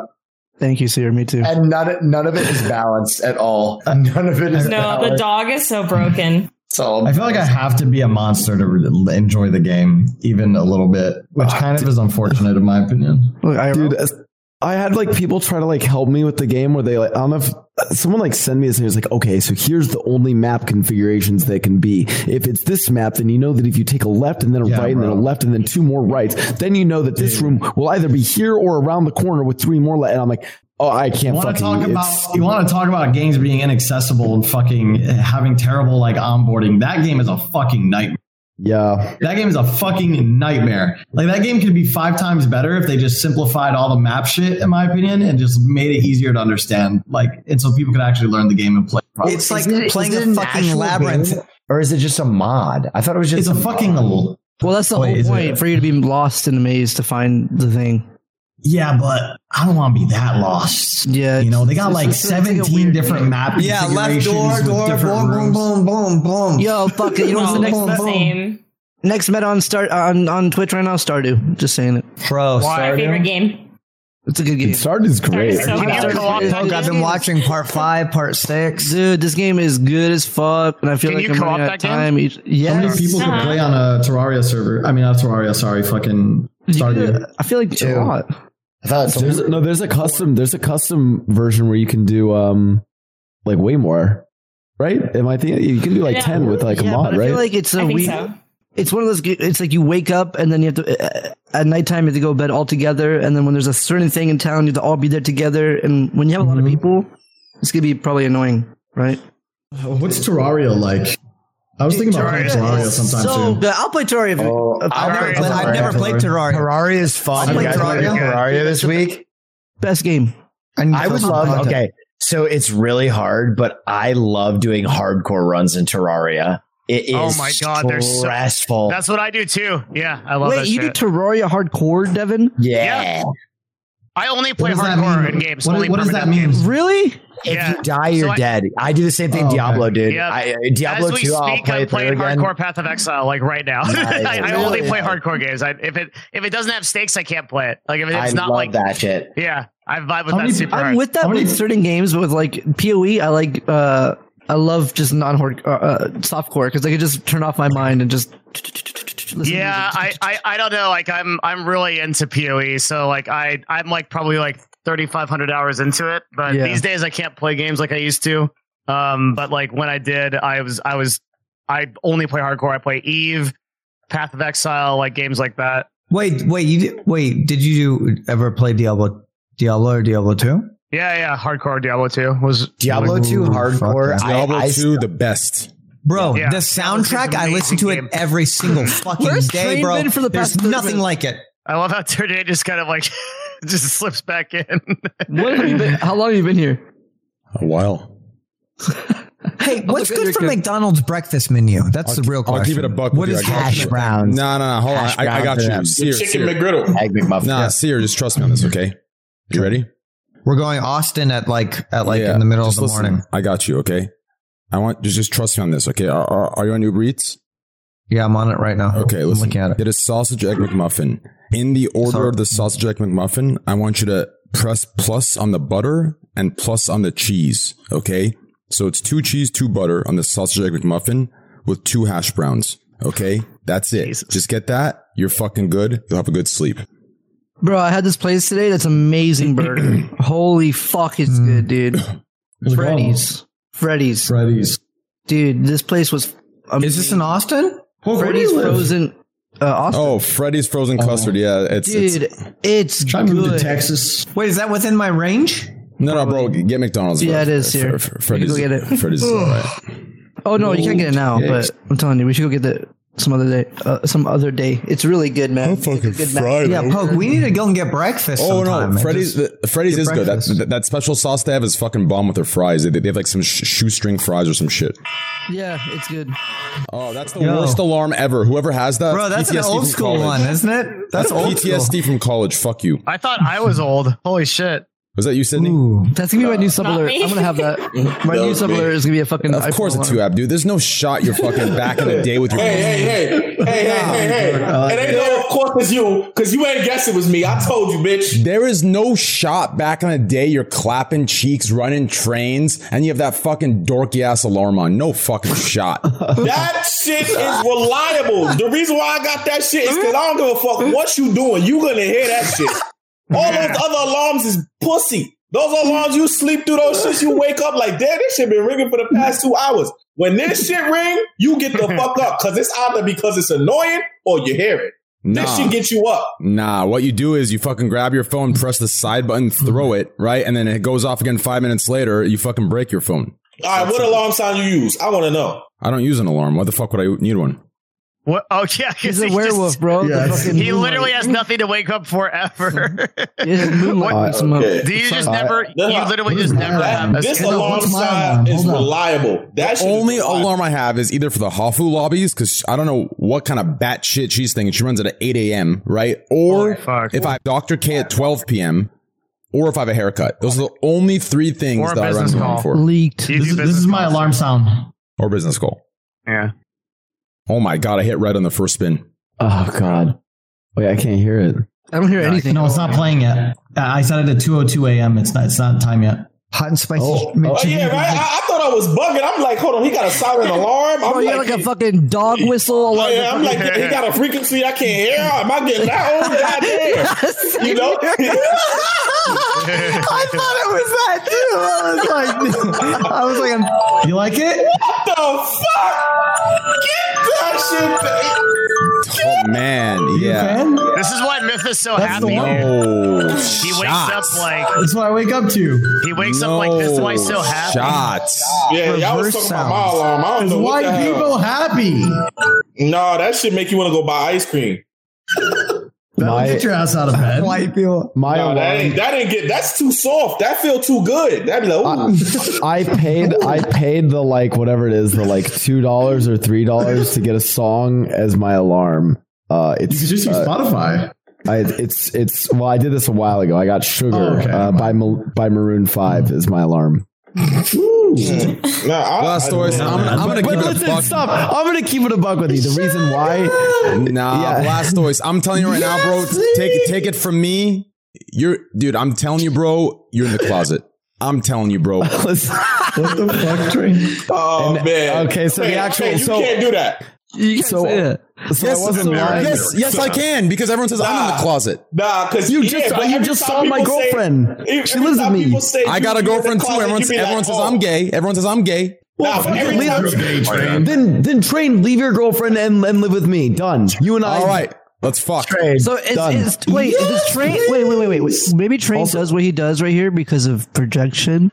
Oh, right? Also, you didn't let me psychoanalyst, right? You didn't, says you're gay because I'm gay and I want you projecting. To be gay. Yes, and also you didn't let me finish, Mr. Projector. The reason why it's Sugar by Maroon 5 is because I actually have it go off at like specific times during the day to have me like check my blood sugar, and it's like. We all laughed for no. You should have said that first before you said it. And so now all of you and all of chat who is calling me a soy boy, congratulations. You guys just made fun of my diabetes. You fuckers. Yeah, I have an excuse for mine too. What do you mean? So guys, relax. All that means is he's diabetic and he's in the closet. What are you guys talking about? Chill out. You got to get to that fact. Like, look, I'm diabetic, so now when I gotta check my sugar, he said, "Yeah, it's sugar." But you know, it's like you did that. You know, you gotta get to that shit faster, bro. Dude, the best part is I will be if I walk anywhere and I ever hear that song. If the song goes on a radio, if someone else plays it, if I ever hear it, I instinctively reach for my phone to look at my blood sugar. Instinctively, I always have to. I mean, I'll keep it a buck with you, bro. What about the sugar song? Sorry, go ahead. No, you go ahead. My bad. You go ahead. Oh, y'all so nice. Y'all so nice. No, Train, you never speak, so go ahead. Sorry. Dude, low key. Yo, I'm gonna keep it $1.50, dude. Like, I'm gonna be honest, bro. I was watching this show called Frank and Gracie with my girlfriend, right? And you know, it's about these older people where, you know, there's two couples, right? And then the two men that are married to the two women actually end up divorcing the women and realize that they're in love the whole time they're in the closet. And I remember my girlfriend straight up said, "Hey, I could see that being you." So no bullshit. Everyone thinks I'm gay. Everyone thinks. I mean, I don't mind it. Wait, you weren't trolling about the girlfriend thing? You actually have a girlfriend? Yeah, you ain't know that. Like that boy been gone for a minute. He has like a serious girlfriend. She's really nice. Yes, she's hella cool people. Oh yeah, happy birthday to her, by the way. Yeah. Oh man. What? No, but low key, dude. Like, I'll be honest. I actually prefer my gay friends over my straight friends. I'm going to be honest. I'm going to keep it $1.50, dude. That's all I got to say. You know where that comes from? Oh, that's cool to hear. Thanks. No problem. Train, you know where that comes from, Train? When you be like, oh, I'm going to keep it $1.50. You know where that originates from? Yeah. Where that originate from? Me. I made that shit up. Google. No, you didn't. Dude, all this just sounds like Poke on a soundboard. What? That's what it's felt like. It sounds like you on a train wreck soundboard, just saying things as Train. Those are so good. Train wreck sounds like a soundboard every time. Dude, everyone tells me I'm like the most memeable motherfucker. Like Nim always tells me every day. It's so true, dude. It's true. Train, are you much different like on stream versus off stream? Oh, Myth. If you want to know the answer to that, go ask Nick Paulum. He'll tell you. No, Train is the same off stream. No, he's actually times 10. Yeah, Nick will tell you. Really? He's uncaged. Yeah. On stream, he's way more uncaged. Yeah, Nick, I still remember the stream. Nick was like, yo, listen, I remember this because so many people think that like in person I'm quiet. And I remember this clip. Mm-hmm. Nick was saying, he's like, every streamer I know, whatever you see on stream, in person, you know, the stream is more intensified. But Train, on stream, he actually tones it down. In person, he's like 10 times crazier. And that's true, right? Like on stream, I have to be a little careful, right? Because I learned something over the last 3-4 years. I'm someone that kind of had one foot in, one foot out. What I mean by that is I had one foot into the real world, one foot into the gaming world. In the real world, when you say something like, I'll give you an example, right? Like if you hear a rap song and, you know, the rapper says, you know, all these hoes, right? I know what he means. He's not saying all women are hoes. He's saying, you know, in that party, there's 15 girls, 14 are classy. There's that one hoe, right? Now, I learned in the streaming world, if I use that, not everybody is on the same wavelength.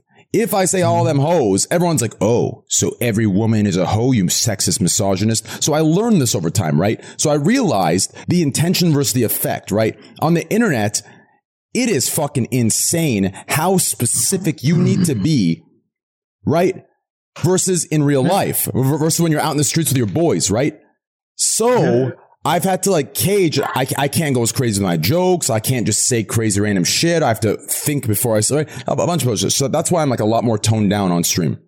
Does that make sense? Do you find streaming to be, I'm just going to say this question the way I'm going to say it, but it's probably not the way that I'm trying to like actually phrase it. Do you think that streaming is easier for you since you already have this eccentric personality that you just have to like dial back, instead of the opposite for streamers, which is like some people have to like work it up a little bit on stream? I do. That's actually why I enjoy my like talking streams the most, in the first 2-3 hours. Mm-hmm.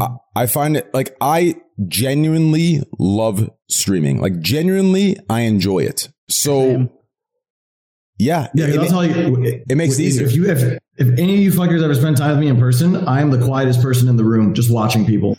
I'll open you up though. Like, listen, I'm a maniac. I'm a fucking maniac. I'm just, like, I don't talk unless like I really need to, or I have something worth of like really valuable to like input, or else I'm just like observing, dude. I'm a fly on the wall. Well, here's the crazy part about me, right? I'm kind of like an extrovert and an introvert at the same time, right? Mm-hmm. What I mean by that is I excel in social situations. I can make friends. I can, be friends. I can be cool, right? Like I'm down to communicate. I'm not awkward. Well, I'll be awkward on purpose to kind of take the L so everybody's comfortable. But I actually find most social interaction extremely tiring, pointless, and I actually go to dinner alone. So like pre-COVID, I did that too, dude. Going to nice restaurants alone. Yeah, I go to a nice restaurant alone. I watch a movie alone. Like everyone's embarrassed that shit. I actually prefer it. A movie alone, I wouldn't do it. Would you ever dress up? Did you ever like dress up? Yeah, I dressed up. Like alone? Hell yeah, you dress up. What do you mean? Fuck yeah. Yeah, I respect that. I still want to look fly. I still, that's still me, I want people to know what the fuck's up. Okay. Talking shit. I want to be a little mysterious. Great. Oh, dude. It's just like, here's the thing. Okay. A lot of the time, it's very rare to meet somebody where you actually have a fulfilling conversation with. Most of the time, it's these meaningless conversations, this small talk. And it's just bullshit. So I'd rather just go to dinner alone and enjoy my fucking food and have my taste buds at their maximum, instead of focusing half my fucking energy on someone that's saying some bullshit because they feel awkward if they don't say anything. Does that make any sense? Mm-hmm. Mm. No, yeah. When I was in LA before pre-COVID, I'd go out for solo dinners, get my nice little filet there, side of rice, glass of wine, boom, cloth there. Hi, how are you? Yeah, another one, please. Yeah, what's that? Yeah, no, it's not good. Oh, what? Yeah. Boom, boom, boom. A little bit of texting, a little bit of scrolling through social media. Go back. Maybe stream a little bit afterwards. I've watched this podcast while going out to eat alone. Really? Dude, low key. That's why I always get so like, kind of like, I guess not triggered, but I get kind of like frustrated. And it shows me how much social inexperience a lot of people have that aren't memeing about the cocaine stuff, right? Anyone who knows me, I'm very hyper, very energetic. So like cocaine doesn't fit with my personality. Like it would just make me paranoid and anxious. I'm more of a downer guy. I need something to take the edge off. I need something to tone the fuck down. So like I'm high. No, I can't. Same.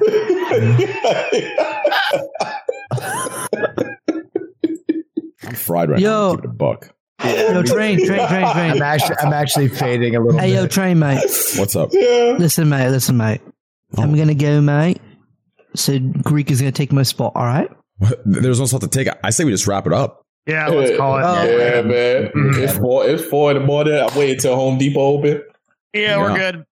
Good podcast. Let's wrap it the fuck up, boys. What do you think? Let's fucking sell it. Guys, all right, guys. Come to Texas and hang out with all you guys, dude. Let's go. I'm out here. Get your ass out here, boy. I'm in downtown. Hey, bro, I'm a party animal too.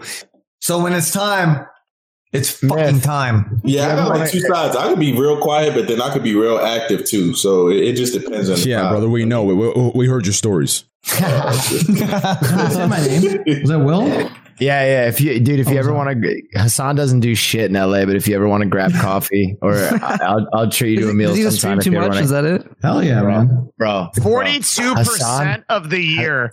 Hassan doesn't do. Yo, I'm not gonna lie to you. His mom now comes to me to get him to do shit. She lives with him. She'll be like, William, you have to get him to do this. William, you have to get him to do this. And I'm like, we'll work on it. We'll work on it. Like, his birthday party was literally just her using it as like she had like a list of shit that he had to do, because she knew he had to like sit there and eat his cake and like listen. And the whole time he was just like on his phone. She's like, I'll tell you why that happens though. Like, if you think about it, this is never talked about, but streaming is probably the most volatile job. So volatile is like in the downward, like it's more volatile in my opinion than running a bit. Like I'm talking about the financial stability or security of it, right? Like, because think about it, right? Running your own business is volatile in the sense, like for financial security, like over a period of like 5 to 6 years. Streaming, I feel like is that way day to day, right? If I take 1 or 2 days off, we're talking, you know, anywhere from 5 it's to like 20 G's lost. 5 to 20,000 lost. It's gone. Yeah. And God knows if it comes back, right? So it's like the money you lose, it's, dude, your mental when you take 2-3 days and your momentum, your whole that's the thing that sucks. Yeah. It's so, dude, I wish there was a way to have the flow better, because when you're a week, when you go 7 days in a row, then you're in it. You know, it's easy to stream 200-hour month without even realizing it. You know what I'm saying? Mm-hmm. But when you take a 2-day break, 3 days, it fucks everything up, dude. You go back, and then when you start back, it just feels. Dude, the other thing that is like taking breaks. Insane about streaming is like more. When I was first learning how to do digital media at like BuzzFeed. I know everybody's gonna meme about that, but like at the time we did it pretty well. The first thing they told you was never read your comments on your video, right? Mm-hmm. Because it creates this weird feedback loop. Twitch literally forces you to read comments. Yes, I was reading about that the other day. Yes, insane feedback loop of dopamine and like someone like Hassan. I've seen it. Like, there's been multiple times where like he has to do something in his real life, like go take his car into the shop, and his chat is just 50,000 people. Sag. Oh, bro, you're leaving us. You're abandoning us. And the feedback that kind of shit creates. Like, it creates a dependency. Bro, it can change your brain. Yeah, I'm not gonna lie. I feel bad sometimes when I end early, and some people are like, you know, sad. Yeah. What now? Some people go guilt, like, sad. What now? I waited all day sad. That is actually single-handedly bought more hours, because it's like I see Sages, and then I'm like, huh, it works. You start imagining all these sad people, dude. No, you know what? For me, when I say they say they could tell exactly when I'm going to end, and they say this, Sag. And then, anyways, you know I'm gonna say something like mine is well chat. Well chat. Really? They can tell. They can tell like 5 minutes into me like quitting. They just know. They could tell by me doing this. All right, chat. The way I breathe, like the way my ending, my they just know it's coming, and it just like it fucks me up. Yeah, they lost you. Anyways. Anyways. Oh fuck. Anyways, great podcast. Yeah, guys, great podcast. Guys, all the Twitch channels are right here as you see them, except for Will. Maybe it might be different. Great. I hope you guys had fun. Hope to see you again. Did you like this one, Train? I loved it. Very chill. These are my favorite. Just chill, talk, hang out. Like there's this weird idea that the viewers have and other people have that on the podcast, we need to be professional. We need to be constantly entertaining. No, I want to have a podcast where I could literally AFK. You could AFK. No one could be on screen, right? Like, I just want to be chill. I did my laundry last week. It doesn't matter. Go do your laundry. Go eat some food. Fuck it. Go walk your dog. You know what I'm saying? It's called Scuff Podcast, and you know. Did I do okay, Train? You did great, Myth. Okay? I love you on Myth. I love you, Will. I love all of you guys on. You're all fucking great. Sydney, we got to get you back more. We got to get, some more girls on, because I feel bad, not 9 dudes, 1 chick. It's really not that bad. We just talked about like Rust, and I don't play it much, so I didn't have much to say. But I really don't mind. People are gonna say yikes, but it's actually it'd be way better for the other girl to have another girl to. Yeah. Well, we don't talk about dicks for like. Yeah, the Rust part wasn't bad, but we start talking about running trains, clapping cheeks, right? Yeah, it's nothing about us wanting more girls to have more girls. It's just making it better for everyone to not. Yeah. And then my man Abdu drops the question, Sydney, have you ever been walked in on? Like, Jesus Christ, Abdu. Bro, I'm trying to include her, but this is the thing. When y'all, that ain't the conversation you include her on, Abdu. No, okay? But what I'm saying, everything else, it's like, you know what I mean? you got to think, when you think too deep into it, that's when it makes it worse. You get what I'm saying? But when you just, like, you see how when she was like, everyone's like, and then she was like, yeah, and then it's like, oh, okay. Yeah. And then she told a story. All right, fuck out. Before we leave. And by the way, if I ever say some crazy shit, y'all let me know. Be like, yo, you wild. Listen. Nah, you good. Listen, before we leave, I'll end the night with my threesome story. And as you know, it was two men, one girl. Listen, I'm kicking on my bed. I'm getting a BJ. Okay, this is college. Okay. And, you know, she's just giving me a BJ, right? Mm. You know, I don't know if my friend's girl left. I don't know what made him come in, but this dude just walks into my room as if like it was his cave, cock hard, right? And I remember like I peeked over to the left of my head, right? Because like I was in an angle while I'm getting my, you know, blowjob, right? And I turn around, I'm like, damn, that's a nice cock. And she just kind of like, she's like, yeah, let's do it. And he just starts clapping. We start Eiffel Towering her. And I remember I was just watching him kind of thrust. I'm like, damn, my man, you going in, you beating that shit up, right? And it was just, that's what happened. It was crazy. That's all. All right, guys. Good podcast. Love you guys. Have a good night. See you guys next week. That was fun. Good yeah, shit. I'm going to see you guys later. Yeah, good podcast, guys. Love you guys. Bye. Well done. All right, man. All right, guys. Great podcast. I'm tired as fuck. It's time to go sleep. So tomorrow we can gamble on Rust. I don't give a fuck how dead the server is. We're going to gamble on Rust. I gambled 10K away. I lost, guys. So we're going to have to gamble. We have 90K left. But anyways, yeah, I'll be on tomorrow for some Rust gambling, guys. Make sure to be there. We got to hit 1 million so we can revive the server. As you heard, everyone's going to come back if I hit 1 million. So tomorrow I have to hit 1 million, guys. And yeah, so all we have to do is 10 times our money. Should be pretty easy, right? Other than that, guys, hope you had a good podcast. Hope it was good.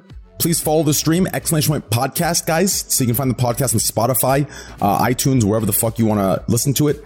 My YouTube's going to come back online very soon, so stay tuned for that. I haven't uploaded for a month. I'm going to get that online with a whole new team. And yeah, so follow the YouTube, follow my Twitter, twitter.com/TrainwrecksTV. Mod, spam my Twitter and chat. That's the best place, guys. We're almost at 300,000 followers. Crazy to say that.